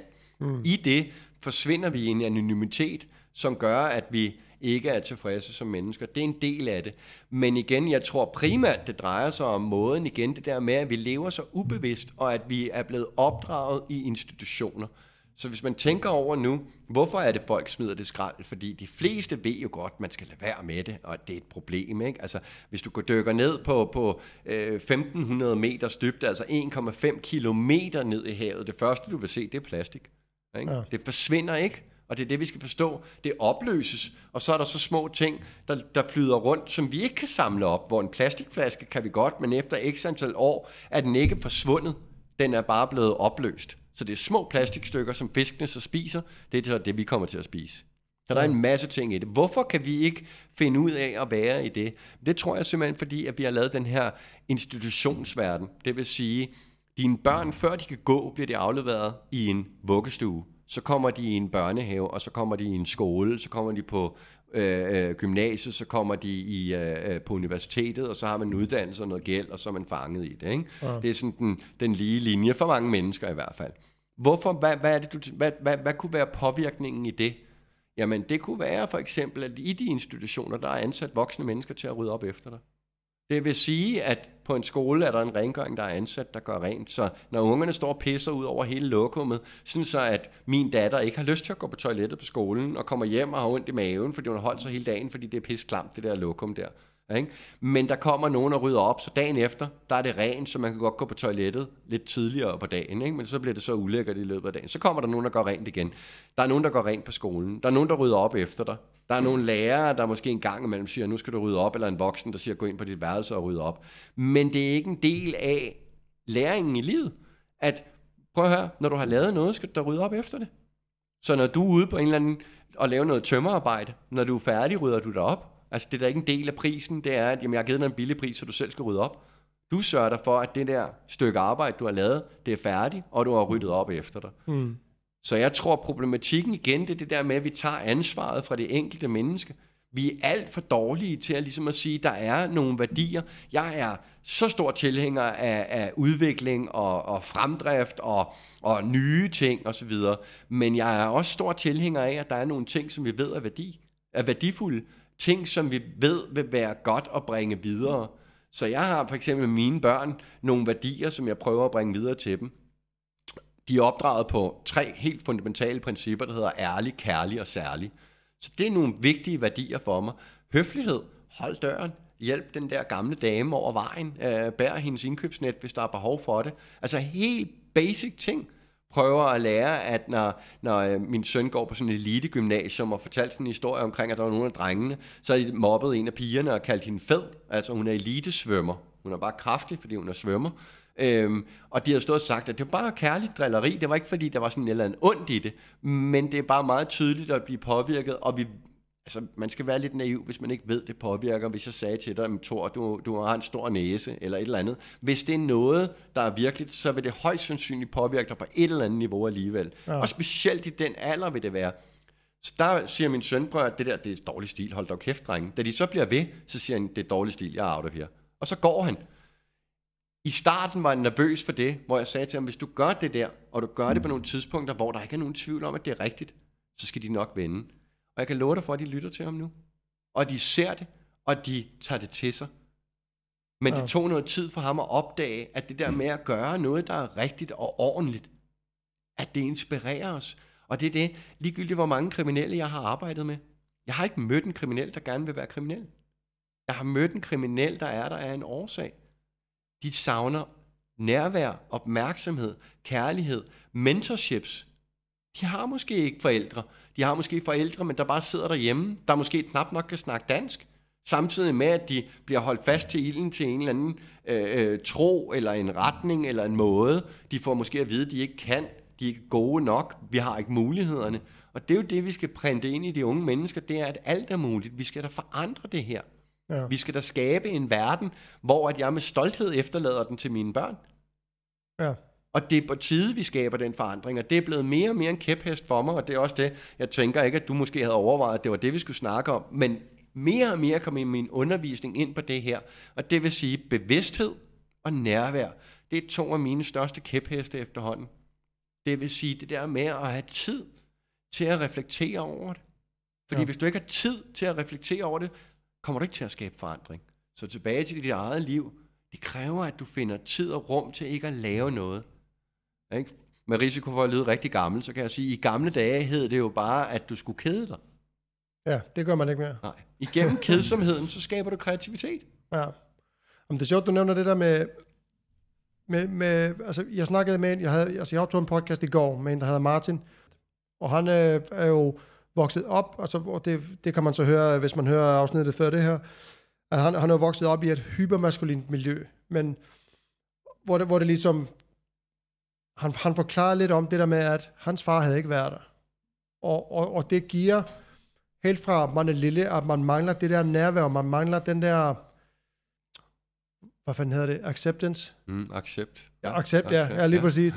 At, at, at, at så, så, søger man, så søger man det jo andre steder. Mm. Og så man siger, det, det fandt han jo ud af i sit voksenliv som 28-29-årig, at det var helt derfra, at han følte, når han var barn, at hans far ikke gad ham. Hvorfor er han her ikke? Hvorfor er han ikke her mm. på min fødselsdag? Og så videre, ikke? Mm. Hvor meget det kan sætte sig i en, og hvor fucking hårdt det er at arbejde med det som voksen, specielt når man måske ikke ved, hvor det kommer fra. Mm. Fordi jeg har... Øh, nu skal jeg... nu, nu, nu skal jeg lige prøve at danse rundt om det her på en eller anden måde. Men jeg kender en, som ikke har haft det så fedt, og ikke havde, egentlig ikke havde mere lyst til livet, som så også havde børn. Og jeg har prøvet at forklare, at det, hvis, hvis, hvis ens forældre ikke, lige pludselig ikke er der mere, det kan være, at de stikker af, de går ud og kører smøg og aldrig kommer tilbage, eller så kan det være, at de begår selvmord, eller det kan være hvad som helst. Hvis ikke de er der, og man står som 30-årig, og man er færdig med 20'erne, og man, man har festet og alt det der, og så begynder man sådan stille og roligt at blive lidt voksen, og så begynder man måske at kigge lidt indad og tænke, okay, der er sådan nogle ting i mig, der er nogle, nogle, jeg har nogle adfærdsmønstre, der må stamme et eller andet sted fra, og man ved ikke, hvor det kommer fra. Man kan ikke, man kan ikke nødvendigvis kigge hele sin barndom igennem og huske det hele og pege på, at det er det der. Og så kan det tage rigtig mange år at finde ud af, hvor er det de her adfærdsproblemer, eller ikke nødvendigvis problemer, men adfærdsmønstre kommer fra. Mm. Og det er også derfor, at det er i mit hoved ekstremt vigtigt, det du siger med nærvær, at, at når man er der, altså hvis du har et barn, når du er der, du er ikke sådan en, der, der stikker af, så vær der. Altså selvom, hvis du har fem timer med et barn om dagen, og I begge to sidder og spiller iPads, eller kigger fjernsyn, eller kigger computer, så er der ikke noget nærvær i det. Nej. Så vil dit barn også føle, at okay, han gider faktisk ikke snakke med mig. Ja. Så det er det der med, at når du er hjemme, så vær hjemme. Altså mm. vær der, og så en halv times nærvær med et barn om dagen, det kan gøre mere end at sidde sammen i tre timer og se fjernsyn. Mere end 10 timer. Lige præcis, og, og jeg tror, det er, jeg tror ikke, folk fatter det. Jeg tror også, det er, altså det er, for, altså det er hårdt i dag. Også fordi man bliver, jeg kan mærke det selv. Facebook for eksempel. Og jeg bliver lidt træt af at snakke om sociale medier efterhånden, fordi at jeg, har, altså, jeg er kun på dem, fordi at jeg er nødt til at promovere podcast og yoga og sådan noget. Altså ellers så var jeg der ikke. Jeg var, der, jeg var væk fra det i tre år, og det var, det var fedt for mig. Mm. Fordi jeg er, og jeg indrømmer det gerne, jeg har fandme svært ved det, når jeg står på arbejde, og jeg har Facebook på telefonen. Ikke? Så lige pludselig siger telefonen ding, fordi at jeg får en mail, jeg får en e-mail, ikke? og så kigger jeg, den var ikke så spændende, men nu har jeg telefonen i hånden, så lige pludselig er jeg inde på Facebook, så jeg går begyndt at scroll. Jeg skal, altså, Ja, jeg, det er meningen, jeg skal være i gang med arbejde. Men, men to ting i det, vil jeg sige, Thor. Og det, jeg vil starte med lige at komme tilbage til det der med, at hvis man ikke har haft de der forældre eller et eller andet, det er jo nogle af dem, der påvirker os allermest, om vi vil stå ved det eller ej, så er forældre nogle af dem, der præger børn allermest på den måde. Mm. Inden jeg siger det her, må jeg hellere sige, at, at jeg er vokset op med en alkoholiseret far, der døde som alkoholiker, og en kunstnermor, der ikke havde nogen penge, så vi var fattige. Vi var nede på øh, øh, øh hvad det, julehjemmet og få julemad og sådan nogle ting. Vi har været ude på Christiania i den grå hal og holdt hjemløs med de, eller jul med de hjemløse flere år, fordi der ikke var penge, fordi hun var kunstner og levede af, af rigtigt på den måde. Samtidig med, hvad jeg ikke vidste, men klart havde et hashmisbrug. Øh, velfungerende hashmisbrug, men altså klart røg rigtig meget og sådan noget. Det var det. Jeg har ikke haft andre, og min far han skrev, da jeg var et halvt år gammel, så han poppet ind i mit liv som alkoholiker øh, nogle gange. Og sidste gang jeg snakkede med ham, der stillede han spørgsmålstegn til i et brev, om jeg overhovedet var hans søn, fordi min mor havde knaldet med alle mulige. Hold. Fuldstændig latterligt. Ja, jamen, det er fint. Det er min historie. Jeg har det fint. Pointen er, og det er det, jeg vil sige, jeg havde alle muligheder for at gå ind. Jeg var kriminel. Jeg var bare kvik nok til ikke at blive knaldet øh, men, men og har taget stoffer og, og, og festet og drukket. Men jeg har været meget bevidst om det hele vejen igennem, at det var et sidespor. Jeg vidste godt, det ikke var rigtigt, men jeg havde ikke, jeg havde ikke muligheden om, om, om, og, øhm, øh, og know-howen til, hvordan jeg skulle forandre det. Og det, det havde jeg sådan set aldrig. Men essensen i det er, at jeg fik vendt det på et tidspunkt. Og det, jeg gerne vil sige med det, det er, at jeg tror, det er vanvittigt vigtigt, at vi som individer og som mennesker efterhånden, at vi stopper den der martyrrolle med hvorfor og mit liv, og jeg har haft det så hårdt, og der er sket alt det her. Du bliver nødt til at tage ansvar for dit liv og kigge på, om det er det rigtigt eller forkert. Du ved kraftedme det er godt, det er forkert, hvis du går ud og slår en eller anden ned. Du ved godt, at det er forkert at stjæle. Du ved godt, det er forkert, hvis du, hvis du, øh, hvis du behandler din kæreste på en rigtig dårlig måde. Øh, du ved godt, det er forkert, hvis du ikke er nærværende med dine børn. Og jeg tror ikke, at, at det er rigtigt, det du siger med det der med, at vi fatter det ikke. Jeg tror godt, folk fatter det, men jeg tror bare, at det ligger latent så langt inde bagved, fordi vi har så travlt med de sociale medier og alt muligt andet. Så er vi tilbage til bevidsthed. Jeg har ikke noget problem med Facebook eller Instagram. Jeg er selv på det, men jeg vælger det til. Så min telefon er altid slukket. Den er heller ikke på vibration. Det tog ikke ret lang tid, så fandt folk ud af det. Jeg skal da nok svare dig, men jeg vælger, hvornår jeg tager den. Jeg er jo gammel nok til at være vokset op med en telefon, der stod derhjemme. Når du gik ud, så gik du ud, og så kom du jo hjem, og så hvis folk ville have fat i dig, måtte de jo prøve at ringe igen. Hvis du har en aftale, så holder du din aftale. Det synes jeg er værdier, som vi skulle tage med i livet, som vi skulle bringe ind i den nye verden. Ikke i frygt for Facebook eller Instagram, fordi det er fint, men brug det i en fornuftig omfang. Så noget af det første, jeg gør til folk, når de kommer og gerne vil coaches, det er at sige, hvor meget tid har du til at lægge til det her dagligt? Folks reaktion som det første, det er dagligt? Hvad mener du? Det har jeg ikke tid til. Ikke? Så siger jeg, det er jo det daglige arbejde. Så siger jeg, okay, men fint, du har ikke tid til det. Hvor meget har du tid til? Jamen, det, det, altså jeg kan træne nogle gange og sådan noget. Jamen, okay, hvad er det, der gør, at du ikke har tid? Jamen, jeg er travlt, og jeg har børn, og jeg har alt muligt andet og sådan noget lignende. Går vi bare ind på deres telefon. På de fleste mennesker kan du jo finde to til tre timer bare på Facebook alene. Mm. Hvad er det samme? I spildtid, i ligegyldigheder. Et sted, hvor du i bund og grund mere bliver deprimeret, end du bliver glad. Men det er jo skide smart, fordi jeg kan holde en kontakt med nogle af mine venner rundt omkring i verden. Så igen, det der med at bruge det som et redskab, men at du vælger at bruge det. Det er jo det samme for folk, der, der ryger øh, joints hver dag, eller drikker sig stiv hver dag. De har et problem. Men jeg er da ligeglad, om du drikker en øl eller ryger en joint en gang imellem. Jeg er da også principielt ligeglad, om du tager heroin eller svampe eller LSD. Det hedder bevidsthedsudvidende stoffer af en årsag. Men det bliver da ikke godt, hvis du gør det hver dag. Mm. Så essensen er, at du tilvælger, hvad end det er, du har behov for. Hvis du gør det hele tiden, er det negativt. Jeg tror heller ikke på at være... Jeg er primært vegetar, men jeg er ikke, jeg er ikke fuldstændig låst fast i det. Så jeg har en mulighed for at gøre nogle andre ting. Jeg kan bare mærke det, og jeg har nogle etiske årsager til at gøre det. Jeg kan også mærke, det gør mig bedre. Men jeg lever ikke vegetarisk som sådan fuldstændig fanatisk. Og om ikke andet vil jeg i hvert fald ikke pådute andre det. Jeg tror, det vigtigste i min kostvejledning, når jeg giver den til folk, det er at blive bevidst omkring det. Og jeg tror helt simpelt, kostvejledning til alle, der lytter med, men det er i bund og grund, blive bevidst omkring, hvad du spiser, hvornår du spiser. Gør det der godt, når du spiser. Fordi nogle mennesker har brug for morgenmad, nogle mennesker har ikke brug for at spise morgenmad. Mærk efter, hvad det, det gør. Mm. Stryg alt forarbejdet mad. Ja. Ikke? Så Også- alt forarbejdet mad væk. Og jeg vil tilføje altså også, hvorfor spiser du? Jo, det har, det har, det har mange lært på den hårde måde her i coronatiden her. Der er rigtig mange, der har snakket om det. De, de kigger i deres køleskab 30 gange om dagen. Ja. Det er fordi, de keder sig. Ja. Det kan også være, fordi man er ked af det. Eller du er ked af det, eller Ja. bange, eller altså Eller depression, stresset, eller eller, stresset. eller du er træt, fordi du ikke har sovet nok. præcis. Og det er igen tilbage til det, som du snakkede lidt om i starten, det der med at blive bevidst om de forskellige aspekter af dit liv. Er du træt, fordi altså, du går for sent i seng, og du skal vågne tidligt, og så bliver du træt, og så drikker du lidt lige to kopper ekstra kaffe, fordi at du lige skal ovenpå, og så tager du lige lidt ekstra sukker, fordi at du Præcis. føler dig træt, ikke? Og, og, og, sådan, og så kører det jo bare. Præcis. Det er en dårlig cirkel. Ja. Lige præcis. Og der er små ting, altså små justeringer kan gøre rigtig meget. Så Helt noget som at ikke bruge en skærm, altså computer eller telefon en time før sengetid, Præcis. det påvirker jo serotonin, øh, Præcis. hvad hedder det, niveauet i, i dit hoved, og så sover du bedre. Altså det er, jo, det er jo lige det, det er jo ikke Frisk fordi, luft. Altså en ting, som mange ikke ved, men for eksempel frisk luft og sollys i løbet af dagen, betyder, at du, øh, at du sover bedre. Og sådan lidt, der er mange, når jeg sidder og snakker med dem, der er sådan lidt, ah, det ved jeg sgu ikke, og så videre. Prøv, prøv en gang at tænke tilbage, det er ikke så tit, jeg gør det, men prøv at tænke på sidste gang, hvor du tog på stranden sådan i løbet af morgenen, formiddagen, og så var på stranden hele dagen. Du besvimer jo, når du kommer hjem. ja, Sol, saltvand og øh, frisk luft og vind. Du er fuldstændig færdig. Så jeg kan mærke det. Jeg er jo rigtig meget ude i naturen, øh, både med mig selv og med arbejdet. Men jeg kan mærke det rigtig meget, jeg kommer herhjemmefra. Jeg har ikke et søvnproblem, men jeg kan godt mærke, at jeg kan nogle gange have lidt sværere ved at falde i søvn herhjemme. Når jeg kommer ud i naturen, jeg besvimer. Jeg falder bare om. Mm, Jeg har ikke, jeg har ikke brug for noget. Altså, jeg tænker ikke øh, mad og rusmidler eller noget som helst. Det er bare, det er bare, det virker så simpelt og enkelt derude. Rytmen bliver bedre. Min, mit humør bliver bedre. Jeg bliver mere afslappet og rolig. Og det tror jeg simpelthen er en mangelvare for folk. Det er, at vi mangler natur og tid og Ja. stillhed. ja. Stilhed er et, en stor ting. Ja, fordi vi bliver bombarderet. Det du nævnte før, det er jo, det er jo hele tiden quick fixes, ikke? Jo. Altså om det er maden, om det er Facebook, om det er Instagram, om det er biografen, om det er koncerten, om det er det ene, det andet, det tredje, det fjerde.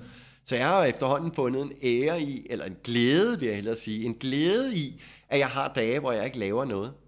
Når, så når folk spørger mig, hvad, hvad, hvad har du lavet den her uge? Jamen, jeg arbejdede mandag og tirsdag, og så har jeg ikke lavet noget onsdag og torsdag. Øh, så har jeg en enkelt coaching fredag. Sådan, ja, hvordan kan du, det kan du da ikke, og er det okay, og hvordan får du det til at hænge sammen, og alt muligt andet. Jamen et, jeg har ikke et fancy sommerhus. Altså, jeg har flere af mine venner, deres cykler er dyrere end min bil. Øhm, jeg har bare valgt, jeg har kvalitet, synes jeg. Så de steder, hvor det betyder noget for mig, har jeg kvalitet. Men jeg venter, hvis jeg ser den nye højtaler, jeg, åh, den må jeg have, så venter jeg til den er på tilbud til halv pris. Altså det kommer jo. Der går jo ikke et år, før at, at den er forældet, og der er et eller andet, og det fungerer fint alligevel. Så køber jeg det måske for 2.000 i stedet for 4.000.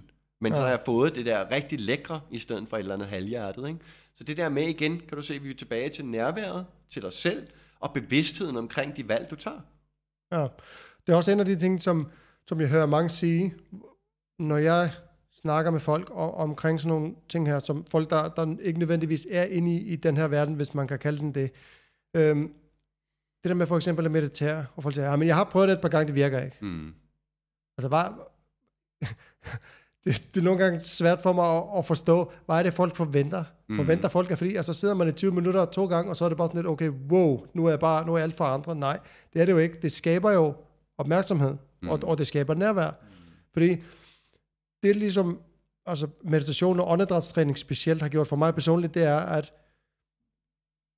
det at være opmærksom på mit åndedræt hele tiden, mm. det er ikke noget, jeg efterhånden, der behøver jeg jo ikke tænke over, at jeg skal lige huske at være opmærksom. Det er jeg bare, mm. fordi at jeg træner jævnligt. Jeg træner mm. ikke hver dag åndedræt, øh, men jeg gør det flere gange om ugen. Mm. Helst hver dag, ikke? Så det vil man jo gerne kunne sige, men, men hvis jeg skal være ærlig, så gør jeg det ikke hver dag. Mm. Der er dage, hvor, hvor, der, hvor det glemmer, og nogle gange går, går der måske 4-5 dage. Hvorfor? Det ved jeg ikke. Jeg tror, det er, fordi jeg har det godt. Ja. Men det kunne være interessant, fordi hvorfor skal du ikke gøre det, når du har det godt? Det er jo en klassisk ting, vi gør her i Vesten. Det er det der med, at vi gør noget, og så når det begynder at gå, går, ah, hvor er det fedt, og så stopper folk. Og så glemmer man det, ja. ja. Hvor at essensen er jo at blive ved, fordi du får det måske bedre, og om ikke andet, så slipper du for at vende tilbage. Altså, jeg har, jeg har ikke dårlige dage mere. Så jeg kender godt det der, du, det, ej, det var bare en dårlig dag. Mm. Det hører jeg så jævnligt. Jeg har aldrig dårlige dage. Jeg kan godt vågne og være i lidt gruset humør. Jeg kan også godt blive det i løbet af dagen. Men det er aldrig noget, jeg definerer en dag som. Og desuden så bliver jeg... Altså, måske hvis et af mine børn døde eller et eller andet, øh, vil, vil jeg nok, øh, kunne jeg forestille mig at reagere og, og, øh, og, og blive påvirket rigtig voldsomt af det. Men grundlæggende, altså, og hvad så? Fordi jeg mister mit hus. Altså, det er jo ikke døden.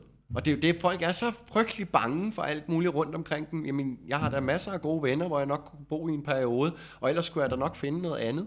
Så den der frygt, så vi prøver at skabe en eller anden tryghedsramme for at undgå, at vi, at vi på nogen måde bliver, bliver øh, slynget ud i det uvisse. Og jeg tror, det er det vigtigste sted at være.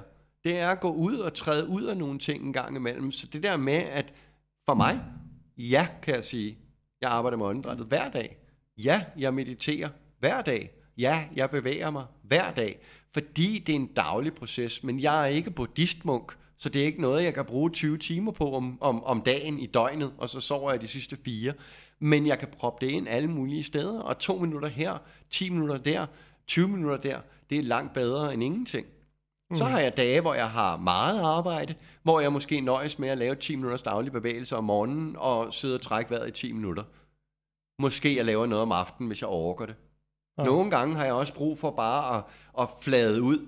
Og læg mærke til, at jeg sagde ikke slappe af eller restituere. Jeg sagde flade ud. Så kommer jeg hjem efter en lang dag, og så ser jeg et eller andet på Netflix. Jeg prøver at prioritere at se dokumentarer eller kvalitetsfilm. Så ikke alt det der ævl. Jeg ser ikke serier og sådan nogle ting. Så jeg spilder ikke min tid. Fordi det er tidsspild. Men jeg kan godt lide at flade ud. Men jeg slapper ikke af. Jeg bliver ikke mindre stresset der. Det er måske bare et øjeblik, hvor jeg har brug for ikke at skulle til stilling, og det hele, det behøver ikke være så fucking heldigt og alt muligt andet. Men hvis jeg virkelig ville slappe af, så ville jeg lægge mig ned på min ryg i 20 minutter og trække vejret. Ja. Og det, det er egentlig også gerne, altså pointen jeg vil, vil med det, og det har, vi, har du egentlig opsummeret meget godt, det er det der med, at laver du noget som meditation for eksempel, og så for dem derude, der du måske tænker, jamen jeg har prøvet et par gange, og det virker ikke. Det er jo sådan en sådan en butterfly-effekt. Du laver en ting, hvor du bliver opmærksom, og du træner dig selv i at være opmærksom, og lige snart du er opmærksom på noget, sådan du bliver naturligt opmærksom, så bliver, begynder du at blive mere opmærksom på altså flere forskellige ting, flere forskellige aspekter af dit liv, og, og derfor kan den der meditation, den kan påvirke ting, som man overhovedet ikke havde troet, at okay, hjælper det med det? Men jeg vil sige, jeg vil sige tre ting i det. Et, hvis du gerne vil være god til at jonglere, går du ikke udenfor og begynder at jonglere. Du går udenfor og sparker en bold op i luften en gang, og så er du heldig, hvis den rammer dig i hovedet eller på knæet, og så har du fået to jongleringer. Mm. Så bliver du nødt til at øve det, så får du tre, så får du fire. Men det er dagligt arbejde igennem længere tid. Det er lidt tydeligere for folk så at se, fordi nu kan jeg se, at bolden hopper op og ned, hvor at, at belønningen fra meditationen, altså, Jamen, jeg, jeg, jeg mener, det var Buddha, der sagde det for 2.500 år siden, eller sådan et eller andet, hvor han blev spurgt, hvad får du ud af meditation? Og så siger han, jeg vil hellere egentlig fortælle dig, hvad jeg ikke får ud af det. Angst, depression, stress, frustration osv. Ikke? Vrede. Ja. Så egentlig er det, at vi fjerner nogle af de følelser, som, som vi ikke har nogen gavn af. Og dermed ikke sagt, at vrede ikke er en gavnlig følelse, men jeg skal jeg skal ha- have styr på, hvornår min vrede kommer. Så min, det kan være fair nok, at, at uh, hvis jeg kommer hjem, og mine børn har holdt fest hernede, og hele lejligheden er fuldstændig smadret, så er det måske reelt nok, at, at jeg bliver vred. Men igen skal jeg agere i min vrede, fordi jeg bliver også nødt til at blive vred på en måde, hvor at, at de lærer af det. Hvor jeg ikke bare roer og skriger og flipper ud. Så mm. det er den ene del, det der med, at det er en proces, og det er egentlig mere noget, vi fjerner. Den anden del, det er, at, at hvis du er en dygtig underviser i, i, i den verden, altså meditation og åndedræt osv., så, så hvis du spørger mig, så er meditation, det er en videregående teknik. Så hvordan vil jeg starte det her med folk? Jamen, jeg vil helt klart starte med åndedrættet, fordi der er en umiddelbar virkning. Altså åndedrættet, du kan ikke snyde åndedrættet. Du kan sidde, jeg sad med, for ikke så lang tid siden, en, en soldat med posttraumatisk stress, der synes, det var det værste, mest åndssværende, at hørt det der med, at man skulle trække vejret. Men han har set nogle af de ting, jeg kan, og derfor blev han sådan lidt øh, øh, øh, intimideret af det, og så tror jeg, han synes, det var lidt spændende, og efter et stykke tid, så tog han så kontakt og sagde, at jeg ville gerne i gang. Øhm, 20 minutter ind i en session brød han sammen og græd for første gang ever i, i, i sit liv, som man sagde. Han kunne huske, at han måske havde grædt nogle gange som barn, men grundlæggende var han blevet opdraget af en far, hvor at, at øh, gråd var tegn på svaghed. Mm. 20 minutter ind, altså det havde jeg ikke opnået på 100 meditationstimer, hvis du spørger mig. Nej. Så jeg tror, at det er noget med også at forstå, at meditation er et videregående skridt. Jamen, hvorfor kunne jeg gøre det, eller du gøre det? Jamen, jeg tror, jeg tror, jeg var klar. Men jeg har siddet så mange gange og sidrede efter to minutter, og nærmest ikke kunne sidde der i, i stillhed. Men jeg havde en tro på, at det her det virkede. Hvis du ikke har det, så tror jeg, det er rigtig svært. Så ja. det kan jeg godt forstå, at folk har det på den måde. Så det kræver også, at man er klar, og det er det, jeg siger til folk, at ligegyldigt hvad du gerne vil forandre i livet, døren står altid på klem, men det er dig, der bliver nødt til at skubbe den op. Så kan du finde nogle dygtige, en mentor, coach, øh, rundt omkring dig, som kan hjælpe med at åbne den her dør. Men det kræver, at du er villig til det, og at du er klar til det. Ja. ja det tror jeg også kan være svært for mange at, at finde ud af, fordi der er mange, der længes efter noget, og de ved ikke helt, hvad det er. Og så, altså, alle ved jo efterhånden, hvad meditation er. Det hedder Trishna i ja. indisk filosofi. Længs, ja. Længselen. Og det er en længsel, og det er perfekt, du siger, ikke, de, de ved ikke hvad, fordi længselen er der. Ligegyldigt hvad. Om du så er rig og har fået 20 Ferrari'er, jamen så vil du have 21, eller også vil du have 20 Rolls Royces. Altså den længsel vil blive ved med at være der. Det er ja. også derfor den der tese omkring, penge gør dig ikke lykkelig. Hvis du spørger mig, så er det noget vrøvl, men samtidig også en sandhed. Fordi at, hvis jeg fik 10 millioner nu, det vil ikke ændre min lykke, men det vil ændre mine muligheder. Jeg vil ikke tage 10 millioner og så købe et større sted. Jeg vil blive lige præcis, hvor jeg er, fordi jeg er tilfreds og glad her. Men det jeg ville gøre, det var, at jeg kunne begynde at hjælpe mange andre mennesker. Jeg kunne begynde at gøre nogle ting, fordi det sværeste som selvstændig, som entreprenør, som, som, som øh, øh, øh, kreatør, der gerne vil skabe noget og hjælpe andre, jamen det er at skaffe midlerne til det. Ja. Det der med, at, at jamen, jeg vil gerne bygge en uh, ny bro, hvor vi kan køre over, og så kommer der mere business frem og tilbage, eller et stort uh, kontorselskab, eller et eller andet, eller olie, eller whatever, der nu er penge i, jamen så er der masser af investorer. Men jeg havde en lang periode, hvor jeg gerne ville lave en klatrehal, hvor jeg prøvede at søge penge til det her. Men der var ikke nogen, der troede på det. Der var ikke nogen, der så det som en mulighed her i Danmark. Nu er der været 3-4 store centre rundt omkring med klatring, så selvfølgelig kan det lade sig gøre, men nu vil det nok være lidt nemmere at få investeret, fordi man har set vejen. Så det der med modet i at sige, jamen, hvordan er det, vi kan skabe et eller andet? Jamen, de 10 millioner vil jo give mig muligheden for at skabe nogle ting, hvor nu, nu starter jeg med et lille lokale, og så skal jeg bygge det op helt fra bunden. Det kommer jo til at tage lang tid. Så selvfølgelig vil de penge gøre mig lykkelig, fordi jeg vil kunne gøre, opnå noget hurtigere på den måde. Men hvis jeg nu var der, hvor jeg var for 20 år siden, fuld fart på, håret tilbage, hvis du så mig, så ville du tænke, han har det fedt, men inden bagved var jeg ked af det, jeg var såret, jeg havde intet selvværd, øhm, jeg, var, jeg var ramt af en alkoholiseret far og en, en, en mor, der var mere optaget af sit eget. Hun elskede mig, men, men havde travlt med sine egne ting. Jeg var såret, Derfor gik jeg ud og søgte en masse, og jeg søgte de forkerte steder og alt muligt andet. Hvis jeg havde fået 10 millioner der, det havde ikke ændret en skid for mig. Og det er forskellen, tror jeg. Og det er også derfor, der er mange mennesker, der bliver rige, fordi de netop har den der længsel, den der tristne efter, efter hele tiden at få mere. Ja. Så. Og det tror jeg er, er første skridt, det der med at begynde at lære at blive tilfreds med der, hvor du er. Så kan du drømme om at komme andre steder hen, men igen med et nærværende bevidsthed, begynder at blive ærlig omkring, jamen de drømme, hvorfor drømmer jeg om at komme derhen? Hvad er det, ved det reelt set gør mig lykkelig? Simpelt eksempel, vi kender det alle sammen, vi har vores kæreste, og øh, det hele er fantastisk, men ofte, rigtig tit, så går man måske lige og kigger lidt øh, efter noget andet, der er bedre, og så skrider ens kæreste, og så bliver man helt vildt ked af det. Det eneste, man ved, det er at have hende tilbage. Men mens man havde hende, så var det, så var det ligesom om, at ah, der, er også, der er også noget, der er bedre. Ja. Kan du følge det? Mm-hmm. Så, som, og det tror jeg, vi kan overføre rigtig, rigtig mange steder, at når vi så bor i huset, jamen så vil vi gerne have et lidt større hus over på den anden vej, fordi det er mere rigtigt. Eller der er en garage til, eller Ja. der er et eller andet. Præcis. Når vi så rykker derover, jamen, så begynder de straks at kigge efter et hus et nyt sted. Det der med, at, at det er sjældent, at vi er tilfreds med lige præcis der, hvor vi er. Og det er ikke, fordi vi behøver at stagnere og blive der, men den der tilfredshed om at være her. Mm. Ja. Jeg tror, det er svært for mange, det der med, og det har det også været, og ja, det er stadigvæk også lidt for mig på mange punkter, altså der er, hvordan vil du, altså hvis- jeg kom til dig, og nu, det kan jeg egentlig bare gøre nu, altså hvordan skal jeg gøre, hvis jeg vil gerne blive mere glad for det, jeg har lige her og nu. Altså jeg har det her podcast ud, så hvis jeg tager det som et eksempel. Mm. Jeg har stadigvæk, så sent som i morges, kigget på noget andet, fordi det var sådan, ah, det var lige lidt lækkert, ikke? Mm. Ikke fordi jeg behøver det, og det er ikke fordi, at podcasten bliver bedre af det, men hvordan kan jeg blive rigtig, rigtig glad for det, jeg har? Altså hvad vil du sige til, til folk, der, der, der måske ikke helt ved, hvordan man skal starte? Jeg, jeg, tror igen, jeg tror igen, en vigtig ting, det er det der, altså igen er vi tilbage til en bevidsthed omkring, hvad er det, det vil ændre, hvis du køber øh, en ny af dem der. For mit eget vedkommende er, er, har jeg altid haft sådan en ting, jeg er jo klatrer og passioneret, så jeg vil gerne ud i naturen og, og, og klatre. Så for mig er det sådan lidt, jamen okay, nu, øh, jeg har for eksempel lige i mit gym her bygget en klatrevæg, sådan så at øh, jeg selv kan træne, men jeg kan også coache andre.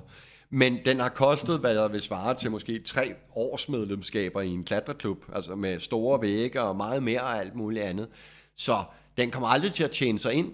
Så hvorfor har jeg bygget den? Jamen det har jeg, fordi at de sessions, jeg kan have her nu, jeg behøver ikke at øh, lade min hund ligge ude foran klatreklubben, fordi den ikke må komme med ind. Jeg kan gøre det sammen med mine børn herhjemme. Det vil sige, at vi kan komme hjem efter en skoledag og være lidt smadret og alt muligt andet, og så kan vi gå op på væggen og klatre.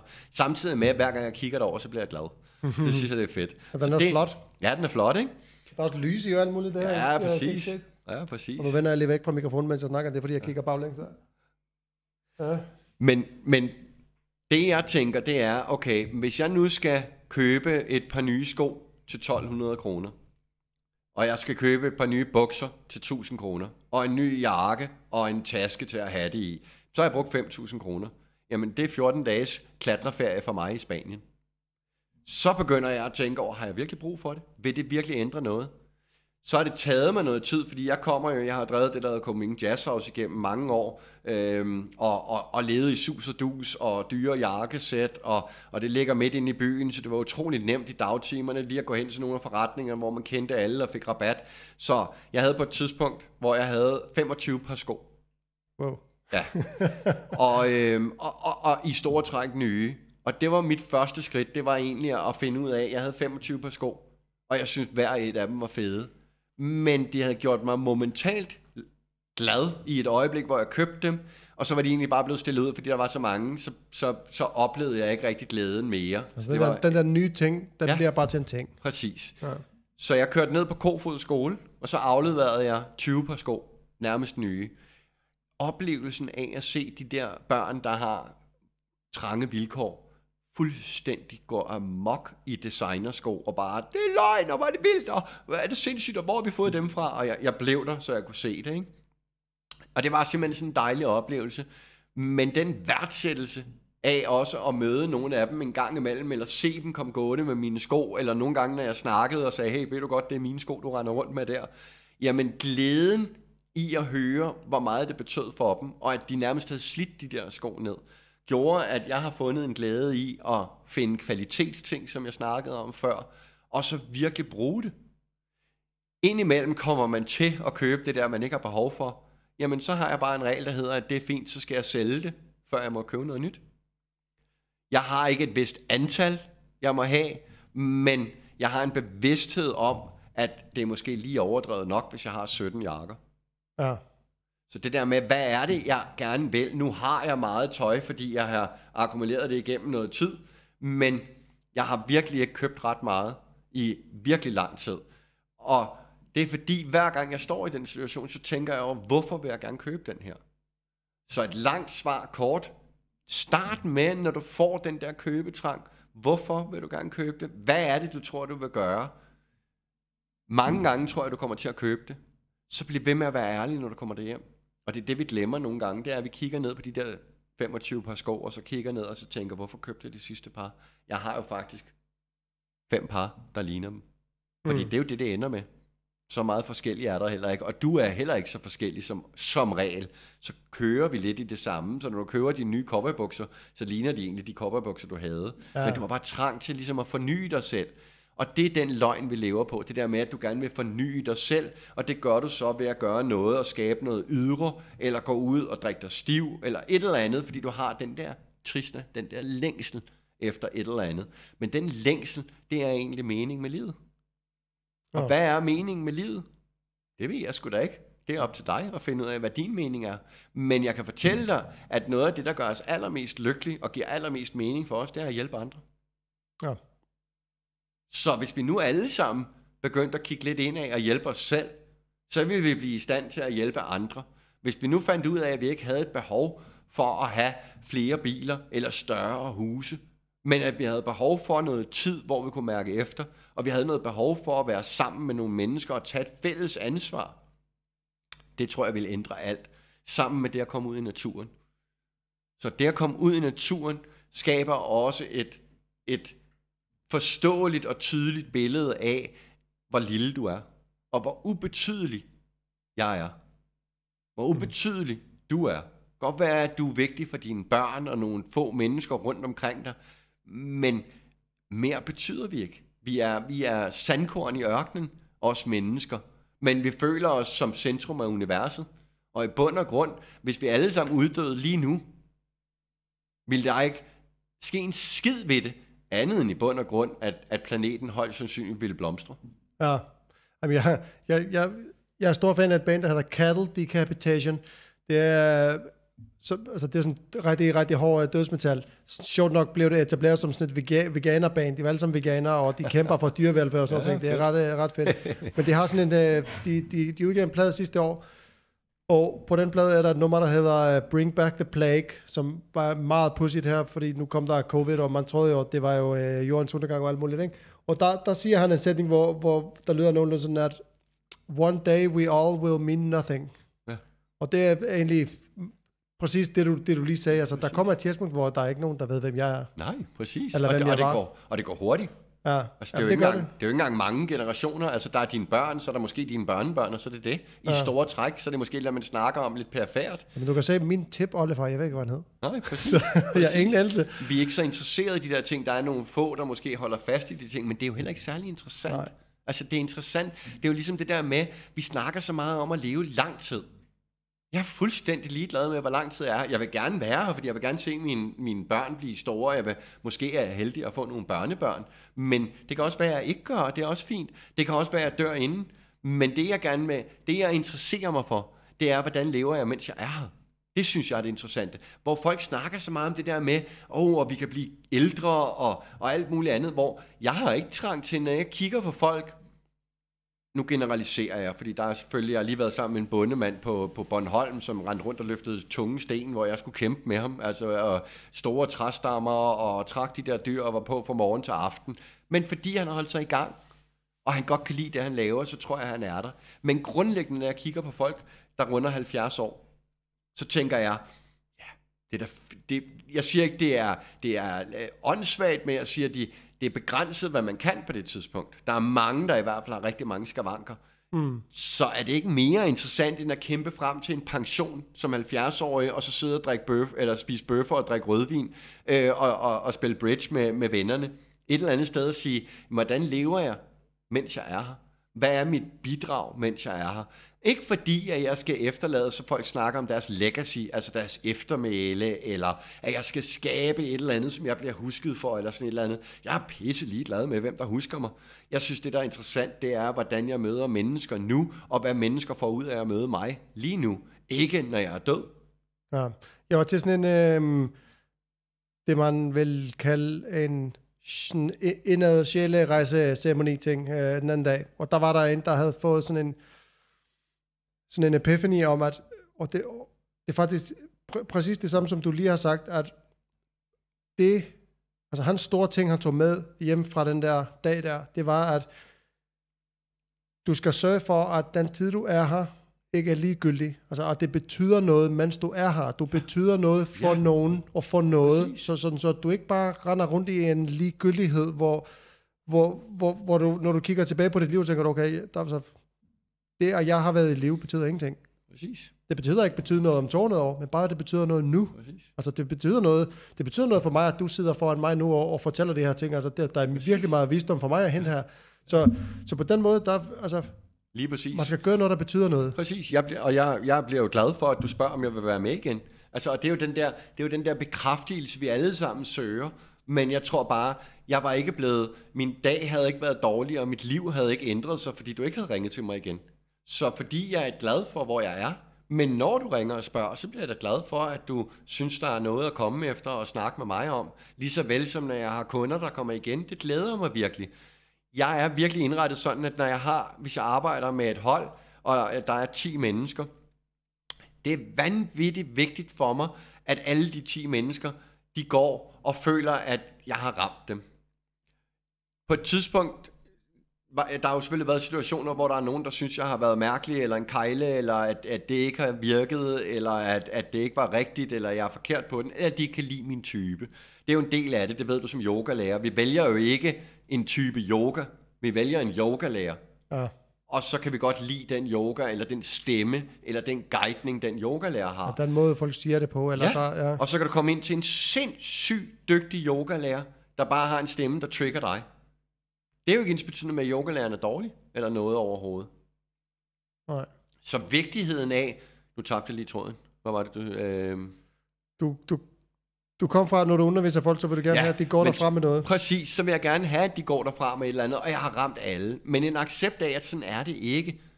Det, der bare er vigtigt for mig, det er, at jeg har set alle i øjnene, og jeg har været inde og prikke til folk. Fordi det, der også har lært mig, det er at nogle gange, når folk har modstand på det, at så når jeg møder dem senere i livet, så siger de, jamen det der, det forandrede du faktisk. Så siger jeg, Hvordan? Jamen fordi jeg så nogle frø. Fordi jeg virkelig tror på det, jeg snakker om. Fordi jeg ikke prøver at pådute dig at blive vegetar, eller jeg prøver at pådute dig, at du skal rydde op efter dig selv. Men jeg nævner det hele tiden, når jeg snakker om det omkring den her måde, hvor at det giver mening. Mm. Og jeg virkelig tror på det, og dermed inspirerer jeg også dem, der måske ikke helt er klar til at åbne op om det. Det, der så er blevet vigtigt for mig, det er, at de 10 mennesker har fået noget med. Men hvis jeg nu rykker for alvor en eller to af dem, så er det fantastisk. Fordi hvis jeg virkelig rykker en eller to af dem, så går de ud og rykker nogle andre, og så spreder vi ringen i vandet. Derfor er det så vanvittigt vigtigt, det du laver for eksempel, eller andre, der skaber opmærksomhed omkring de her ting her, det er, at vi på en eller anden måde laver ringe i vandet. Fordi vi kan ikke blive ved med at pege ud af og sige, det er politikere, det er de store virksomheder og alt muligt andet. Vi bliver nødt til, dig og mig, Thor, og dem, der gider at lytte til det her, og andre steder, hvor folk er opmærksomme og bevidste og ved at vågne op, det er at sige, hvad er det for en verden, vi gerne vil leve i? Vil vi gerne ramme hen imod sådan noget, som, som bliver øh, Blade Runner, sådan noget øh, post-apokalyptisk øh, darkness-verden, eller mere og mere regn, eller at havene bliver tømt for fisk, og flere og flere gobler og vandmænd. Skal mine og dine børn ikke have lov til at dykke sammen med hajer? øh, eller valer? Øh, skal vi ikke have lov til at gå i jungler, hvor der er øh, fuglefløjt og, og, øh, og farvestrålende dyr? Hvis vi ikke passer på, så ender vi et sted, hvor vi ikke kan komme retur. Men det, der er farligt, det er jo, at de kommende generationer, de ser det som, som virkelighed. Jeg har lige været nede på Møn, som eksempel, hvor der har det der, der hedder Dark Sky. Mm. Det vil sige en stjernehimmel, så de har valgt, at, at der skal være slukket lys, der er ikke gadebelysning. Øh, beboelsen skal have slukket lyset ude foran, det må ikke bare stå tændt osv. Det betyder, at du kan se Mælkevejen. Så når jeg tager københavnerunger herfra og ind, så laver vi en aften, hvor vi kigger på det herinde i København, og kan se nogle sporadiske, og de er sådan lidt, åh, jeg har set, åh, var der mange stjerner i aften, og det er helt vildt, når, når månen ikke er der, og så videre, ikke? Og så sidder jeg bare der, det er super, okay, fint, og så tager vi ned til Møn, som et eksempel, ikke? Mm. og så kigger på den stjernehimmel, og de er jo lige ved at blive blæst bagover. Altså, det er jo, det er jo, det er jo prikker, du kan se hele Mælkevejen. Altså, så det der med, at det er en ting, det er, det er en ting, vi har fjernet fra den her verden. Det er, en, det er vores stjernehimmel. Ja. Så at vi begynder at blive bevidst omkring det, det er det, der egentlig skaber forandringen. Og det er helt tilbage til, til det der med, hvad er det, vi skal gøre som individer, for at kunne begynde at, at blive, blive opmærksom på de her ting med at købe for mange sko, eller vi prøver at få en lykke udefra. Jamen det er at begynde at stille spørgsmålstegn til de her ting, vi gør. Det kan vi kun ved tre ting. Nærvær, bevidsthed og ærlighed. Det der med at turde være ærlig over for dig selv.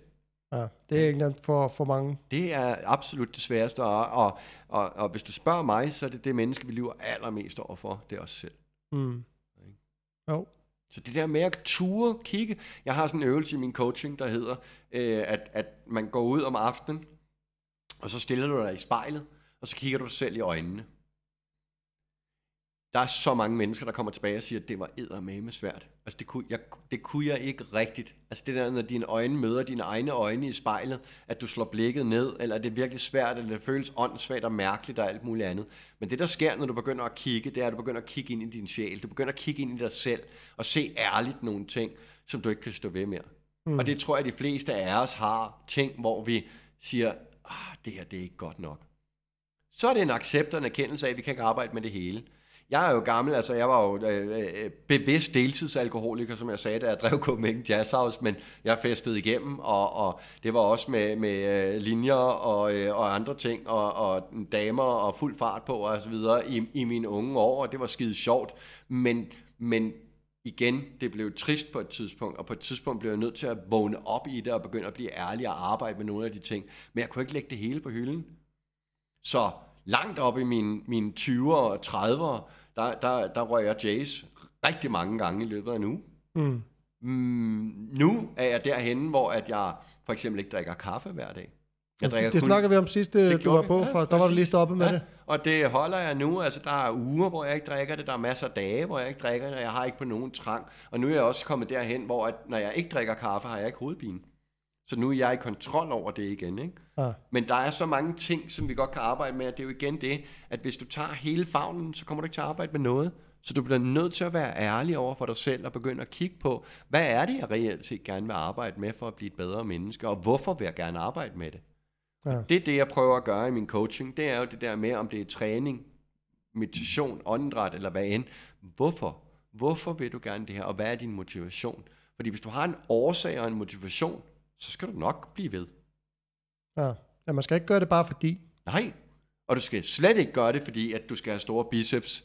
Øh, Curls for girls, Præcis. man. Præcis, ikke? Altså, og det er det jo vidderligt, ikke? Altså, det er jo også det, folk tit siger, det der, øh, jeg, jeg, jeg lavede noget med, fordi jeg er natter og akupunktør også, og så ville de gerne lave en film og alt muligt andet, og så, så øh, hende, øh, en, en, øh, en super sød ældre dame, der er dokumentarist, som kommer og skulle, skulle lave filmen, øh, og så siger hun sådan lidt, ja, men og, og, hvordan kan vi, fordi jeg har hørt så meget om din mave, ikke? Og, fordi jeg har, jeg har ikke sixpack, jeg har eightpack, men, men, og mange siger sådan lidt, hvad har du gjort, og hvor meget har det krævet? Jeg har aldrig nogensinde trænet for at få en flot krop. Det er et biprodukt af, at jeg laver nogle ting, som jeg synes er sjovt, og som jeg ved er godt for mig selv. Mm. Så det er et biprodukt, hvordan jeg er endt ud. Så kan man kigge på og sige, jamen okay, klatringen gjorde, at mine, mine skuldre blev meget frontalt rullet frem, fordi vi bliver så stærke på ryggen, og vi klatrer jo foran, væggen er foran der typisk, ikke? Ja. Så derfor kan man godt blive sådan indad roteret, eller nedad roteret i skuldrene. Mm. Jamen det var en ting, jeg blev bevidst om, og begyndte at arbejde specifikt med det. Og det er også, hvis du spørger mig, øhm, at det, det er en fys skal. Det er jo at hjælpe dig til at få nogle ting til at rette op på en skavank, og så skal du videre ud og lege i livet. Så skal du jo ikke stå med en eller anden elastik i halvandet år. Altså det er jo fuldstændig latterligt. Det skal du måske gøre i en kort periode på nogle måneder. Og så skal du jo begynde at bygge det op ved egentlig at lave brugbare ting. Ikke isoleret træning. Nej, og det, det, er det, jeg, og det, det, jeg tror, mange, der begynder at træne, ikke helt forstår. Det der med, altså lad os bare sige, at man har lyst til at træne styrketræning. Du har lyst til at gå over og flytte noget jern. Det, det ved jeg godt, at, altså, der er jo mange måder at træne på. Men hvis man for eksempel gør det, der vil en dygtig instruktør altid sige til dig, fokusere på flerledsøvelser. Lav nogle squats, lav noget dødløft, lav noget, hvor du bruger flere led og flere muskler ad gangen, eller helst flere, i hvert fald flere led ad gangen, ikke? Sådan så at det der med at lave et bicep curl i en eller anden kabeltårn, fordi at så rammer du lige præcis den der muskelfiber, der ligger lige der. Mm. Du, det, altså, du får ikke noget Men, ud af det. Det er fint, hvis du er bodybuilder og har brug for at, at arbejde specifikt med en eller anden muskel, fordi du skal se ud på en bestemt måde, men, men det er jo ikke så funktionelt. Jeg er fuldstændig enig øhm, langt hen ad vejen. Der, hvor jeg vil sige, det er, altså prøv at nævne mig en, en, en øvelse i et klassisk fitnesscenter, hvor det ikke er, er, ligesom er lige bevægelser.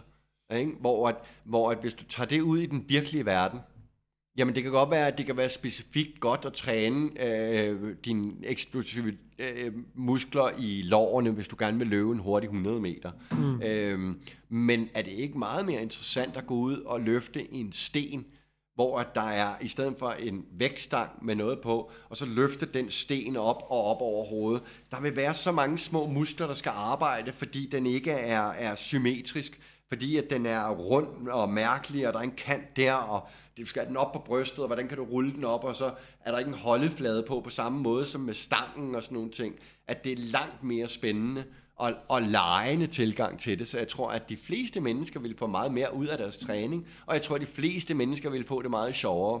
Jeg ved godt, der er dem, der siger, at jeg elsker at gå op i mit fitnesscenter og træne. Ja, men du står og kigger ind i spejlet på dine muskler, der langsomt vokser, og det er ligesom, det er det, der er motivationen. Motivationen er sjældent egentlig at blive dygtigere til livet. Jeg tror måske, at motivation... Altså, jeg, jeg træner 3-4 gange om ugen øh, styrketræning, og det gør jeg... Jeg synes egentlig ikke, det er særlig sjovt, hvis jeg skal være helt ærlig. Men, Præcis. men, men det, der, det, det er for mange, det er, det er et frirum. Ja, Det er en nem måde at gøre, man går op og træner, og så får man bevæget sig lidt, og jeg tror for, for, for de fleste, der er det en slags pligt, fordi man føler, man skal. Fordi ja, så har man trænet, og så kan jeg godt spise den der kage, eller du ved, men det er whatever. jo ikke? derfor, der er så mange, der falder fra, eller også får den der lidt afhængighed af det. Så er det ligesom at være afhængig af din kaffe, din smøger, din heroin, din øh, alkohol eller et eller andet. Og det er det, jeg mener, det er det, jeg virkelig arbejder med. Det er det der, at jeg ikke er afhængig af noget. Der er ikke noget, der skal styre mig. Hmm. Jeg gør det af lyst, og fordi at det, at det skal være sjovt. Derfor også No Gravity har jo en, der hedder Play Life, ikke? Altså, Ja, ja, som jeg skriver overalt. Og det, det er fordi, vi skal blive bedre til at lege livet. Vi tager alting alt for seriøst. Der er Ja. ikke ret meget, du behøver at tage seriøst. Og det er sådan en ting, jeg har arbejdet med, det der med, du ved det fra meditationen, men også generelt i livet, det der med, vi har rigtig, rigtig mange problemer. Men du har 80.000 tanker cirka om dagen, der høvler igennem. Størstedelen af dem, de er negative eller bekymrende. Ja. Så essensen er, hvad er det, du begynder at lægge mærke til, og hvad er det specielt, du vælger at dykke ind i? Jamen, hvis du begynder at lægge mærke til det, jeg har ikke rigtig nogen problemer. Og der er masser udefra, du kan sige, at det er ikke et problem, eller det er ikke, nej, det er livet. Ja. Og det er jo det, der er interessant. Livet gør jo, at du hele tiden skal fikse et eller andet. Der er hele tiden et eller andet, du skal ordne og gøre. Essensen er vel at prøve at sige, hvordan kan jeg gøre det så sjovt og lejende som overhovedet muligt? Ja, og tror- hvad er vigtigheden af, at hvis, hvis jeg nu var kommet 20 minutter for sent her, havde det været forfærdeligt. Nu om dagen kan jeg jo bare skrive til dig, at jeg er 20 minutter forsinket. Ja. Men folk kan sidde og stress helt vildt over det, og måske nogle gange lave sådan en dødskørsel for at komme et kvarter for sent i stedet for 20 minutter. ja. ja, som om, at det er... Ja, præcis. Ja. Ikke? Det er pudsigt, og det er den tankegang, jeg tror, vi godt kan gå ind og pille ved. Eksempel i morges var jeg ude og gå med, med, med min hund Koda og min søn, øh, og så kommer vi kørende ude ved Amager Strand, øh, og øh, kører forbi, og der ligger øh, et eller andet fitnesscenter, Sats, eller hvad fanden det nu er, et af de der, ikke? Og så er der øh, på hele første salen, er der panoramavinduer ud over Amager Strand. Og så stod der bare 20 løbebånd. ja, Og så står folk og løber på det der og kigger ud over arm. Altså, som min søn sagde, det er, sgu- er det ikke, det er sgu da mærkeligt, far. Altså, prøv at se, det er jo et perfekt sted at løbe det her. Der er fladt, der er kuperet, der er øh, stigninger, der er bakker, der er trapper. Der er alt, hvad en løber kunne ønske sig.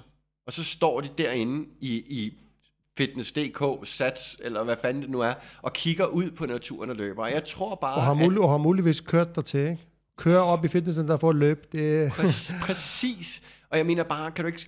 Jeg, jeg synes, det er så tydeligt i hvert fald, den der skævvridning i verden, hvor det er fuldstændig absurd at gå derud og løbe en tur, og at den samme træning, som du står og laver i fitnesscentret, jeg vil æde min gamle hat på, at hvis vi lavede et træningsforløb hen over en periode, at du ville blive stærkere, du ville blive mere mobil, du ville få det bedre i din ryg, og du ville have det langt sjovere, imens du gjorde det. Mm. Og det tror jeg gerne på. Ja.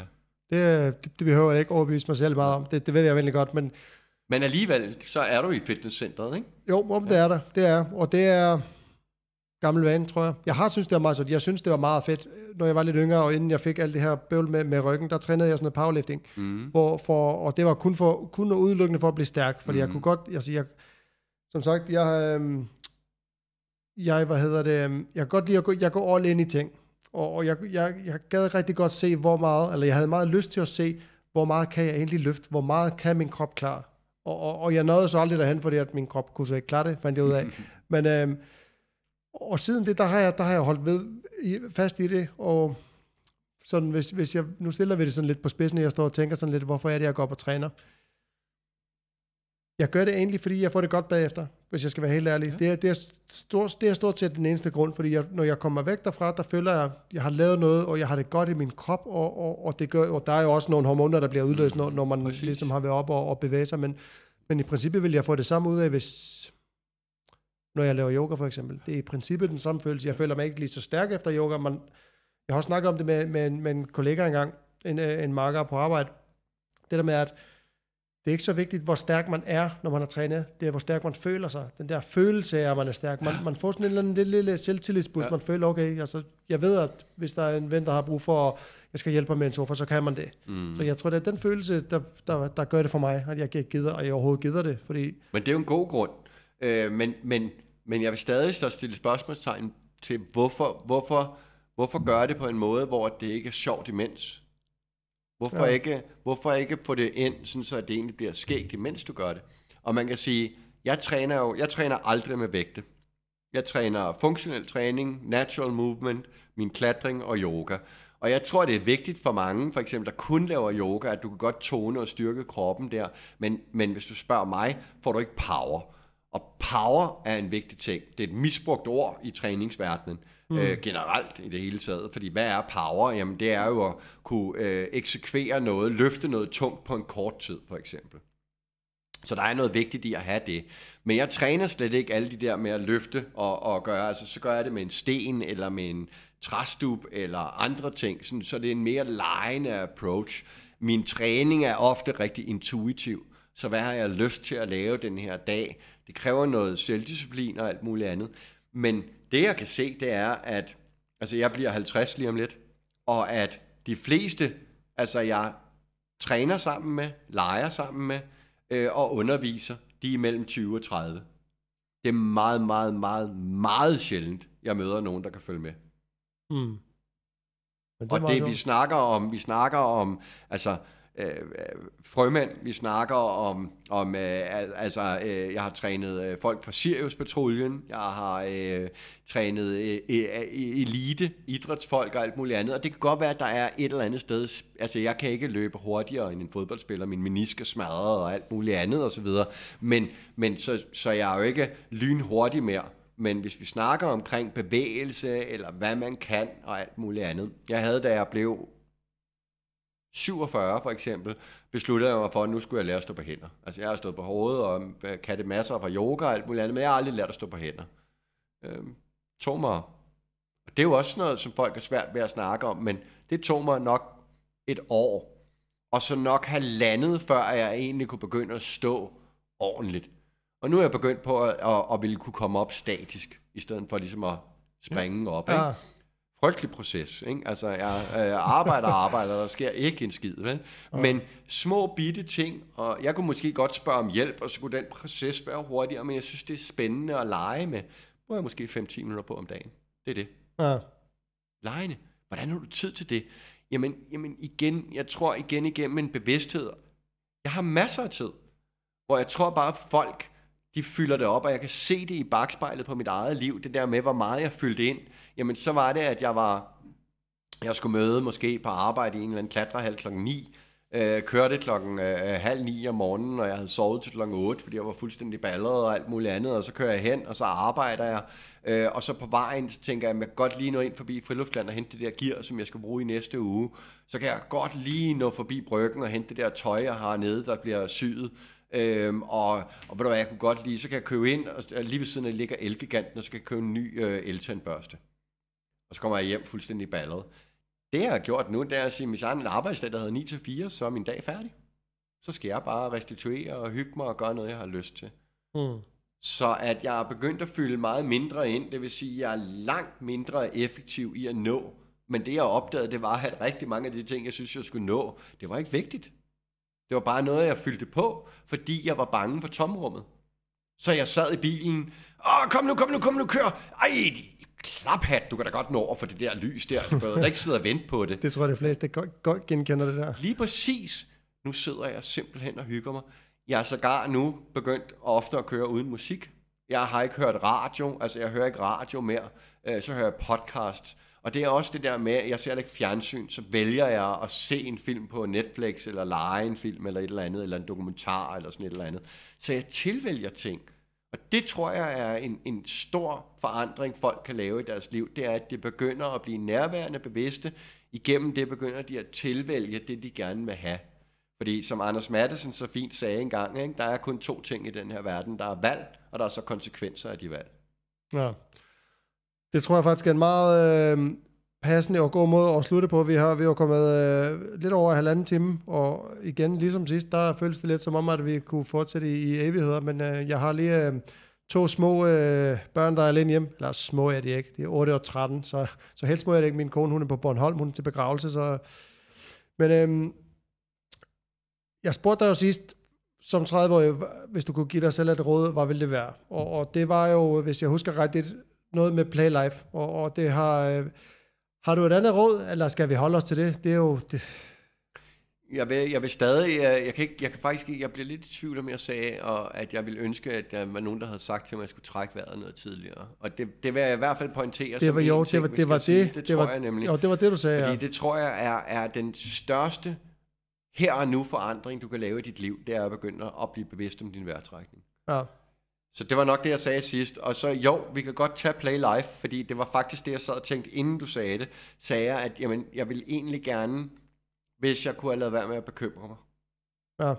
Det, det tror jeg, de fleste, der kigger tilbage, og, og det er næsten lige, lige meget, hvor gammel Ja. man er, man, man, Ja. man bekymrer sig for meget. Ja. Og, og, og det, der, det, jeg så kan sige til folk, det er, at det er aldrig for sent. Altså det der med, jeg har tit tænkt, da jeg var 30, så det, kan jeg jo ikke, fordi nu er jeg jo 30. Så blev jeg 40 og tænkte, det kan jeg jo ikke nu, fordi jeg er 40. Så blev jeg knap 50 her, ikke? Altså, og så, "Jamen, det kan jeg jo ikke, fordi nu er jeg jo 50. Og det er ævl. Det er aldrig for sent. Den dør står altid åben, så de forandringer er aldrig for sent ude. Og det er det, jeg ikke kigger. Jeg kigger ikke på og ærger mig over, at jeg ikke gjorde noget. Jeg er stolt af mit liv, øh, og jeg synes, det har været mega fedt. Også selvom at den viden, jeg har nu, så ville jeg måske have gjort nogle ting anderledes. Men det havde jeg ikke. Og jeg er kommet hertil, og jeg er her, hvor jeg er. Og jeg, jeg har så meget at arbejde med, og jeg har så meget at arbejde på, og der er så mange ting, jeg gerne vil gøre bedre. Men nu med risiko for, at vi får en, øh, en lytterstorm øh, og jantelov og alt muligt andet, så vil jeg sige, jeg, jeg synes, jeg er mega sej. Jeg synes, jeg er mega fed. Jeg synes, jeg har udviklet mig helt vildt. Som min søn siger, der har været den, der måske har fulgt det nærmest i, i hele den rejse, så man siger, jeg har aldrig set eller hørt om en menneske, der har forandret sig så meget. Mm. Det har jeg gjort ene og alene igennem mit arbejde. Der er folk, der har inspireret mig, men jeg har ikke, der er ikke nogen, der har hjulpet mig på den måde. Jeg er ikke gået et eller andet sted. Jeg har fundet vejen selv, og det er jeg sindssygt stolt af. Og jeg mener, at jeg hjælper folk, og jeg mener, at jeg gør verden til et bedre sted. Når det er sagt for ligesom at få, få øh, plantet fødderne solidt i mulden igen, jamen, som jeg startede med, jeg har så mange ting, jeg stadig arbejder med. Der er så mange ting, hvor at jeg, jeg synes, det er svært. Øhm, jeg bliver stadig temperamentsfuld, jeg bliver stadig ked af det, jeg bliver stadig øh, irriteret, men jeg har lært at beherske det på en eller anden måde. Så jeg tror, det med at bekymre sig mindre, og det hænger jo så fint sammen med Play Life, gå nu ud og leg livet, og hygge jer, og nyd, nyd det liv. Det er en gave, og vi ved aldrig, hvornår det slutter. Mm. Og det er den største fortrydelse, det er jo sådan nogle ting, det er, at jeg ikke levede mit liv, og gjorde de ting, der gjorde mig glad, mens jeg er her. I en cirkel til, at når du ikke er her mere, så er det alligevel forbi, og det er ikke ret vigtigt. Det er vigtigt nu, mens du er her.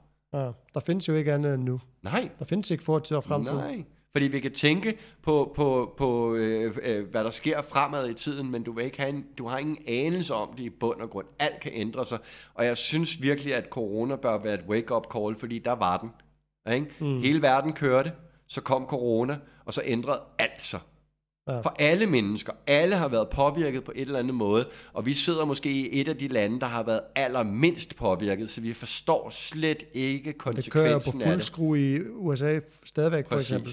Ja, men og vi har ikke haft lige i gaderne og alt muligt Nej. andet, så konsekvensen har været lille, men vi mærkede alligevel, at der er intet, der er sikkert. Nej, der er ikke, man, kan ikke, man kan ikke tage noget for givet. Nej, og derfor, for helvede, gå ud og lev det liv. Leg det, grin, smil, kærlighed, sig undskyld, bed om hjælp, skab små communities, hvor I laver fede ting sammen. Ja, gå ned til vandet og hobby, hop, hobbyhavet med tøj på. Ja, Bare for at gøre det. Dans, fordi du har lyst til at danse, også selvom du ikke kan finde ud af at danse. Ja, Ja, ikke? Og, det er det, og det lyder så, så, så simpelt, men det er det, alt min coaching går ud på, det er simpelhed. Mm. Og hvis jeg må have lov til aller, aller sidst, men det er faktisk det, prøv at gå ind og tjekke på, jeg vil være så glad for, hvis I vil gå ind og støtte det her projekt, det hedder movetogrow.dk. Og hele fundamentet i det, det er, at det er en fysioterapeut, der er vanvittigt dygtig, og så mig selv, der arbejder med bevægelse. Vi vil gerne lave små, eksklusive hold, hvor man kommer ind og bliver set, hvor der er nærvær, hvor der er tid til dig. Der kommer til at være to på hver gang, altså mig som bevægelsesekspert, og så en fysioterapeut, som har alle mulige andre uddannelser oven i hatten også, som med det samme, så hvis du kravler rundt og kan se, ah, du har nogle problemer med den der ryg der, eller din hofte, jamen så vil du simpelthen blive taget op på briksen under træningen, blive mobiliseret, få at vide, hvad du skal arbejde med. Vi går ned og arbejder videre med det, du kommer ind i gruppen igen, og så får du simpelthen lavet dit eget personligt, så I har et træningsprogram sammen som gruppe, men du har måske noget ekstra fokus på din hofte, og din ven John har noget fokus på sin skulder, fordi han har et eller andet, og den tredje på albuen, så det vil være et skræddersyet program, I vil få. Det vil, vi kalder det et træningsprogram, fordi det er noget, du træner efter, men det bliver lejende. Det bliver daglige ting, du skal arbejde med, og så et par gange om ugen, hvor du skal lave de her ting, for at du bygger et fundament op. Mm. Helheden og drømmen i det her, det er at skabe et community. Så vil vi gerne skabe, at folk kommer og træner, at de så kommer og træner videre, efter de har lavet sådan et forløb der, at de så måske tager et nyt forløb, hvor de bygger ovenpå, men at vi får et helt community, hvor folk de kommer, så vi skal have, drømmen er, at der skal være saunaer, koldvandsbassiner, der skal være slacklines, der skal være klatring, der skal være yoga, der skal være meditation, der skal være åndedræt, så en helhed omkring, hvor vi arbejder omkring det her. Det er jeg aldrig set før i Danmark, før at, at øh, en, en, en af mine øh, gode øh, kollegaer og venner, Jeppe Skovgaard, lavede noget, der hedder Rørt, øhm, som har lidt det samme, men det er lidt mere øh, spirituelt med satsang og dans og alt muligt andet, så, så det, det er en vis gruppe, der gerne vil have det her, og hvor vi kunne godt tænke os at komme ud og ramme den almene dansker, der måske er blevet lidt mere nysgerrig på andet end at løfte vægte, eller er lidt nysgerrig på åndedrættet, men måske ikke er klar til at ligge sammen med en eller anden buddhistmunk, eller øh, nogen, der, der synger på indisk, eller øh, spiller på et eller andet mærkeligt instrument, de ikke har set. Og det er jo helt fair, at man ikke er klar, som buddhistmunken mm. sagde til mig, at jamen, du rammer nogle andre. Og det er det, vi gerne vil skabe. Men det kræver, at I derude har lyst til at være en del af det her, for også at, at, at bringe det hen et sted, hvor at vi kan få en masse penge igennem, som kan komme ud i det community, og derigennem øhm, evolve, altså så vi, så vi together kan evolve, og i, i sammen kan vokse i den her verden. Mm. Sammen kan, kan skabe nogle, nogle oaser, som, hvis du spørger mig, øh, politikere, regeringer og alt muligt andet, de igen og igen og igen dræber. Altså det der med, at det hele det bliver så friseret. Der er ikke de der miljøer, hvor der er, er plads til anderledes mennesker, til anderledes tankegang, ikke? og det hele bliver overtaget af Fitness.dk. ja. Så vi vil gerne have så stærk en økonomi, at Fitness.dk, McDonald's eller hvem det nu vil komme og sige, vi køber det der, fordi det er et kongekoncept. Og det er det, vi ser igen og igen, at de store opkøber de små. Og ja, igennem og så bliver det, det sådan fortyndet noget. Lige præcis. Ja. Og det vil vi gerne undgå. Vi vil gerne have, at de penge de bliver akkumuleret i, at vi bliver ved med at have det her, og at vi simpelthen igennem det revolutionerer tilgangen til bevægelse. Altså, hvis jeg har mod nok til at sige det, så at vi går ind og forandrer tilgangen til fitness. Mm. Hvor holder I til? Jamen, vi har simpelthen her, hvor jeg har mit gym i Silliangade, øhm, det kommer til at være stadig med klatring og coaching en til en, men så har vi simpelthen lejet et lokale her i, øh, i, i, øh, i det her. Altså, det er jo en, nu er du her, det er jo en unik setting. Øh, er vi ikke enige? Altså, Ja, det det er ikke set. Der er så meget blå himmel. Øh, gården der udenfor, hvor vi har fået lov til at bygge et kæmpe træningsområde. dome Ja, ting. der står sådan en dome, hvor man kan sidde inde i regnen og meditere, eller bare være, og det er et meget kreativt miljø med de andre virksomheder, der er her, og vi har fået et lov til at inddrage et stort stykke af gården, hvor vi har lavet et udendørs træningsareal, som vi er ved at bygge op, men hvor der bliver en masse med natural movement, øhm, træning i bare, øh, lidt, øh, lidt naturlig parkour, hvis man kan kalde det det, øh, løfte sten, øh, stammer, alt muligt andet, og at det her med, at man kommer til at gå på nogle små hold, så du kommer til at opleve det. Du kommer ikke ind i et lokale, hvor der er, er 20 eller 10 andre. Holdene kommer til at blive på minimum 3, for at de bliver oprettet, og øh, maksimum 6 mennesker. Okay, wow. Ja. Move, move to grow. Og med to DK. movetogrowth.dk. Ja. Og det er klart, der kommer til at være mig øh, med, med 30 års erfaring og, og relativt veluddannet inden for det her, samtidig med en fysioterapeut, der har øh, alle mulige ekstra kurser oveni i forhold til det, der har samme tilgang til det, den der holistiske tilgang. Mm. Så man kan sige, det er ikke et tilbud, der, der øh, kommer ud til, til, til en fattig studerende eller en på bistand eller et eller andet, men vi vil gerne ud og ramme nogle af de etablerede folk som alle er velkomne. Vi vil gerne ramme alle. Og drømmen er, at vi kommer hen til, jeg kan ikke huske, hvad det hedder, men det er, det er en tanke omkring, at der skal være plads til alle. Men jeg kunne godt tænke mig, at det var sådan, at vi siger, at det her, det koster 500 kroner per gang. Fint. Advokaten, han har 500 kroner. Det, det glemmer, når han synes, det er et kongeprodukt, så han lægger 800. Så kommer du som håndværker, eller kommende sosu-medarbejder, eller hvad det ender med, øhm, og, og tjener måske mindre, fordi det er sådan, vores samfund er bygget op desværre. Jamen, så er det fint, du betaler 400, fordi det synes du er rimeligt. Så kunne jeg godt tænke mig, at der kom en studerende, han har måske råd til at betale 250, og så er der en eller anden, der har øh, måske haft nogle hårde vilkår, været alkoholiseret og været narkoman, men er på vej ud af det og på bistand. Ved du hvad? Han kommer bare. Han behøver ikke betale. Det er drømmen at komme derhen. Ja. Sådan så, at du har et community, der støtter op, sådan så alle får muligheden. Fordi hvorfor skal en advokat tjene langt mere end en politibetjent? Man kan jo se det jo i corona, ikke? Hvem er de vigtige Ja. i samfundet? Hvem er det, der holder samfundet kørende her? Præcis. Det er ikke direktørerne. Nej, præcis.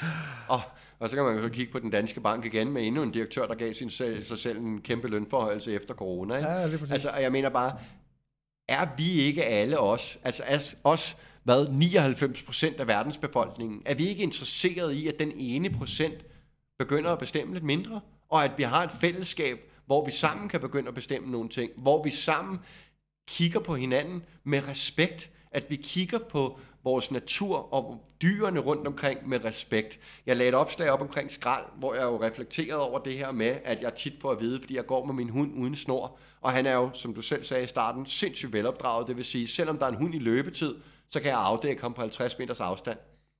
Sågar politiet stoppede mig ude på Amager Strand, hvor jeg ikke havde snor på ham, hvor det skulle jeg. Men jeg kunne afdække ham, mens han løb rundt 100 meter væk og legede med nogle andre hunde, som fortsatte med at lege, og så kaldte jeg ham til mig, og så satte han sig lige ved siden af, og hvor de sagde, ja okay, men du bliver nødt til at holde ham tæt på dig. Men så godt opdraget er han. Og alligevel så er der folk, der har så ondt. Åh, oh, du, din hund løber, og jeg ved jo ikke, om den er glupsk og vil æde mig og alt muligt andet. Samtidig med, at de lige har efterladt deres grill og tre glas vin og en flaske og en masse skrald. Så hvad er det, hvor er det, vi kigger hen? Så måske vi skulle begynde at kigge indad, og igennem det begynde at skabe forandring ud af. Ja. Det er en god måde at slutte på. Ja. Esben, jeg siger tusind tak for, at øh, du gad med med mig igen. Og øh, hvis der bliver en gang tre, så bliver jeg meget glad. Jeg synes, det var fantastisk, og jeg er beæret over, at du har lyst til at snakke med mig igen. Jeg vil glæde at snakke med dig en gang til, og, og undskyld, det blev halvanden time. Men, øh, Det er helt ja, fint. Vi er faktisk har- oppe på en time og 50 minutter nu. Oh my god. Jeg håber, lytterne kan være med så. Ja, men det, det tror jeg gerne. Jeg tror, jeg tror folk er klar mere, end, end man tror. Det er ja. egentlig mest for min egen skyld, at jeg holder det på en time. Men ja. Ja. uh, de podcasts, jeg hører, jeg hører meget Joe Rogan, det er jo tre timer. Ja, Og det, det, er- det er jeg glad for. Jeg synes, når jeg hører nogen, der kun snakker en halv time, jeg tænker, det er for kort, det der, det gider jeg ikke. men det er ligesom jeg siger med min coaching, ting tager tid. Ja, Ikke? Så øh, hvis vi skal snakke om noget, så kræver det jo også, at vi, vi, vi kommer rundt om det. Jeg synes, de mest interessante snakke, det er dem her, hvor at, at man er i, i øst og vest. Øh, lige så vel som det kan være spændende at dykke ned i et eller andet og virkelig forstå mm. detaljen. Så det der med, at man egentlig snakker om en helhed, fordi det hele er en helhed. ja. ja. Esben, øh, fedt. Movetogrow.dk, nogravity.dk, hvis man have fat i dig i forhold til noget coaching, eller klatring, eller, eller whatever det nu kan være, eller om man bare vil skrive til dig og sige, at du er en sej fyr. For der er mange, der har skrevet til mig efter vores første snak, og der var blevet sindssygt inspireret af det, og, og altså, så, så det, var, øh, det var en succes. Jeg håber, at det her også bliver det. Tusind tak. Tak for i dag, og øh, god weekend. Tusind tak, og tak, tak til jer derude.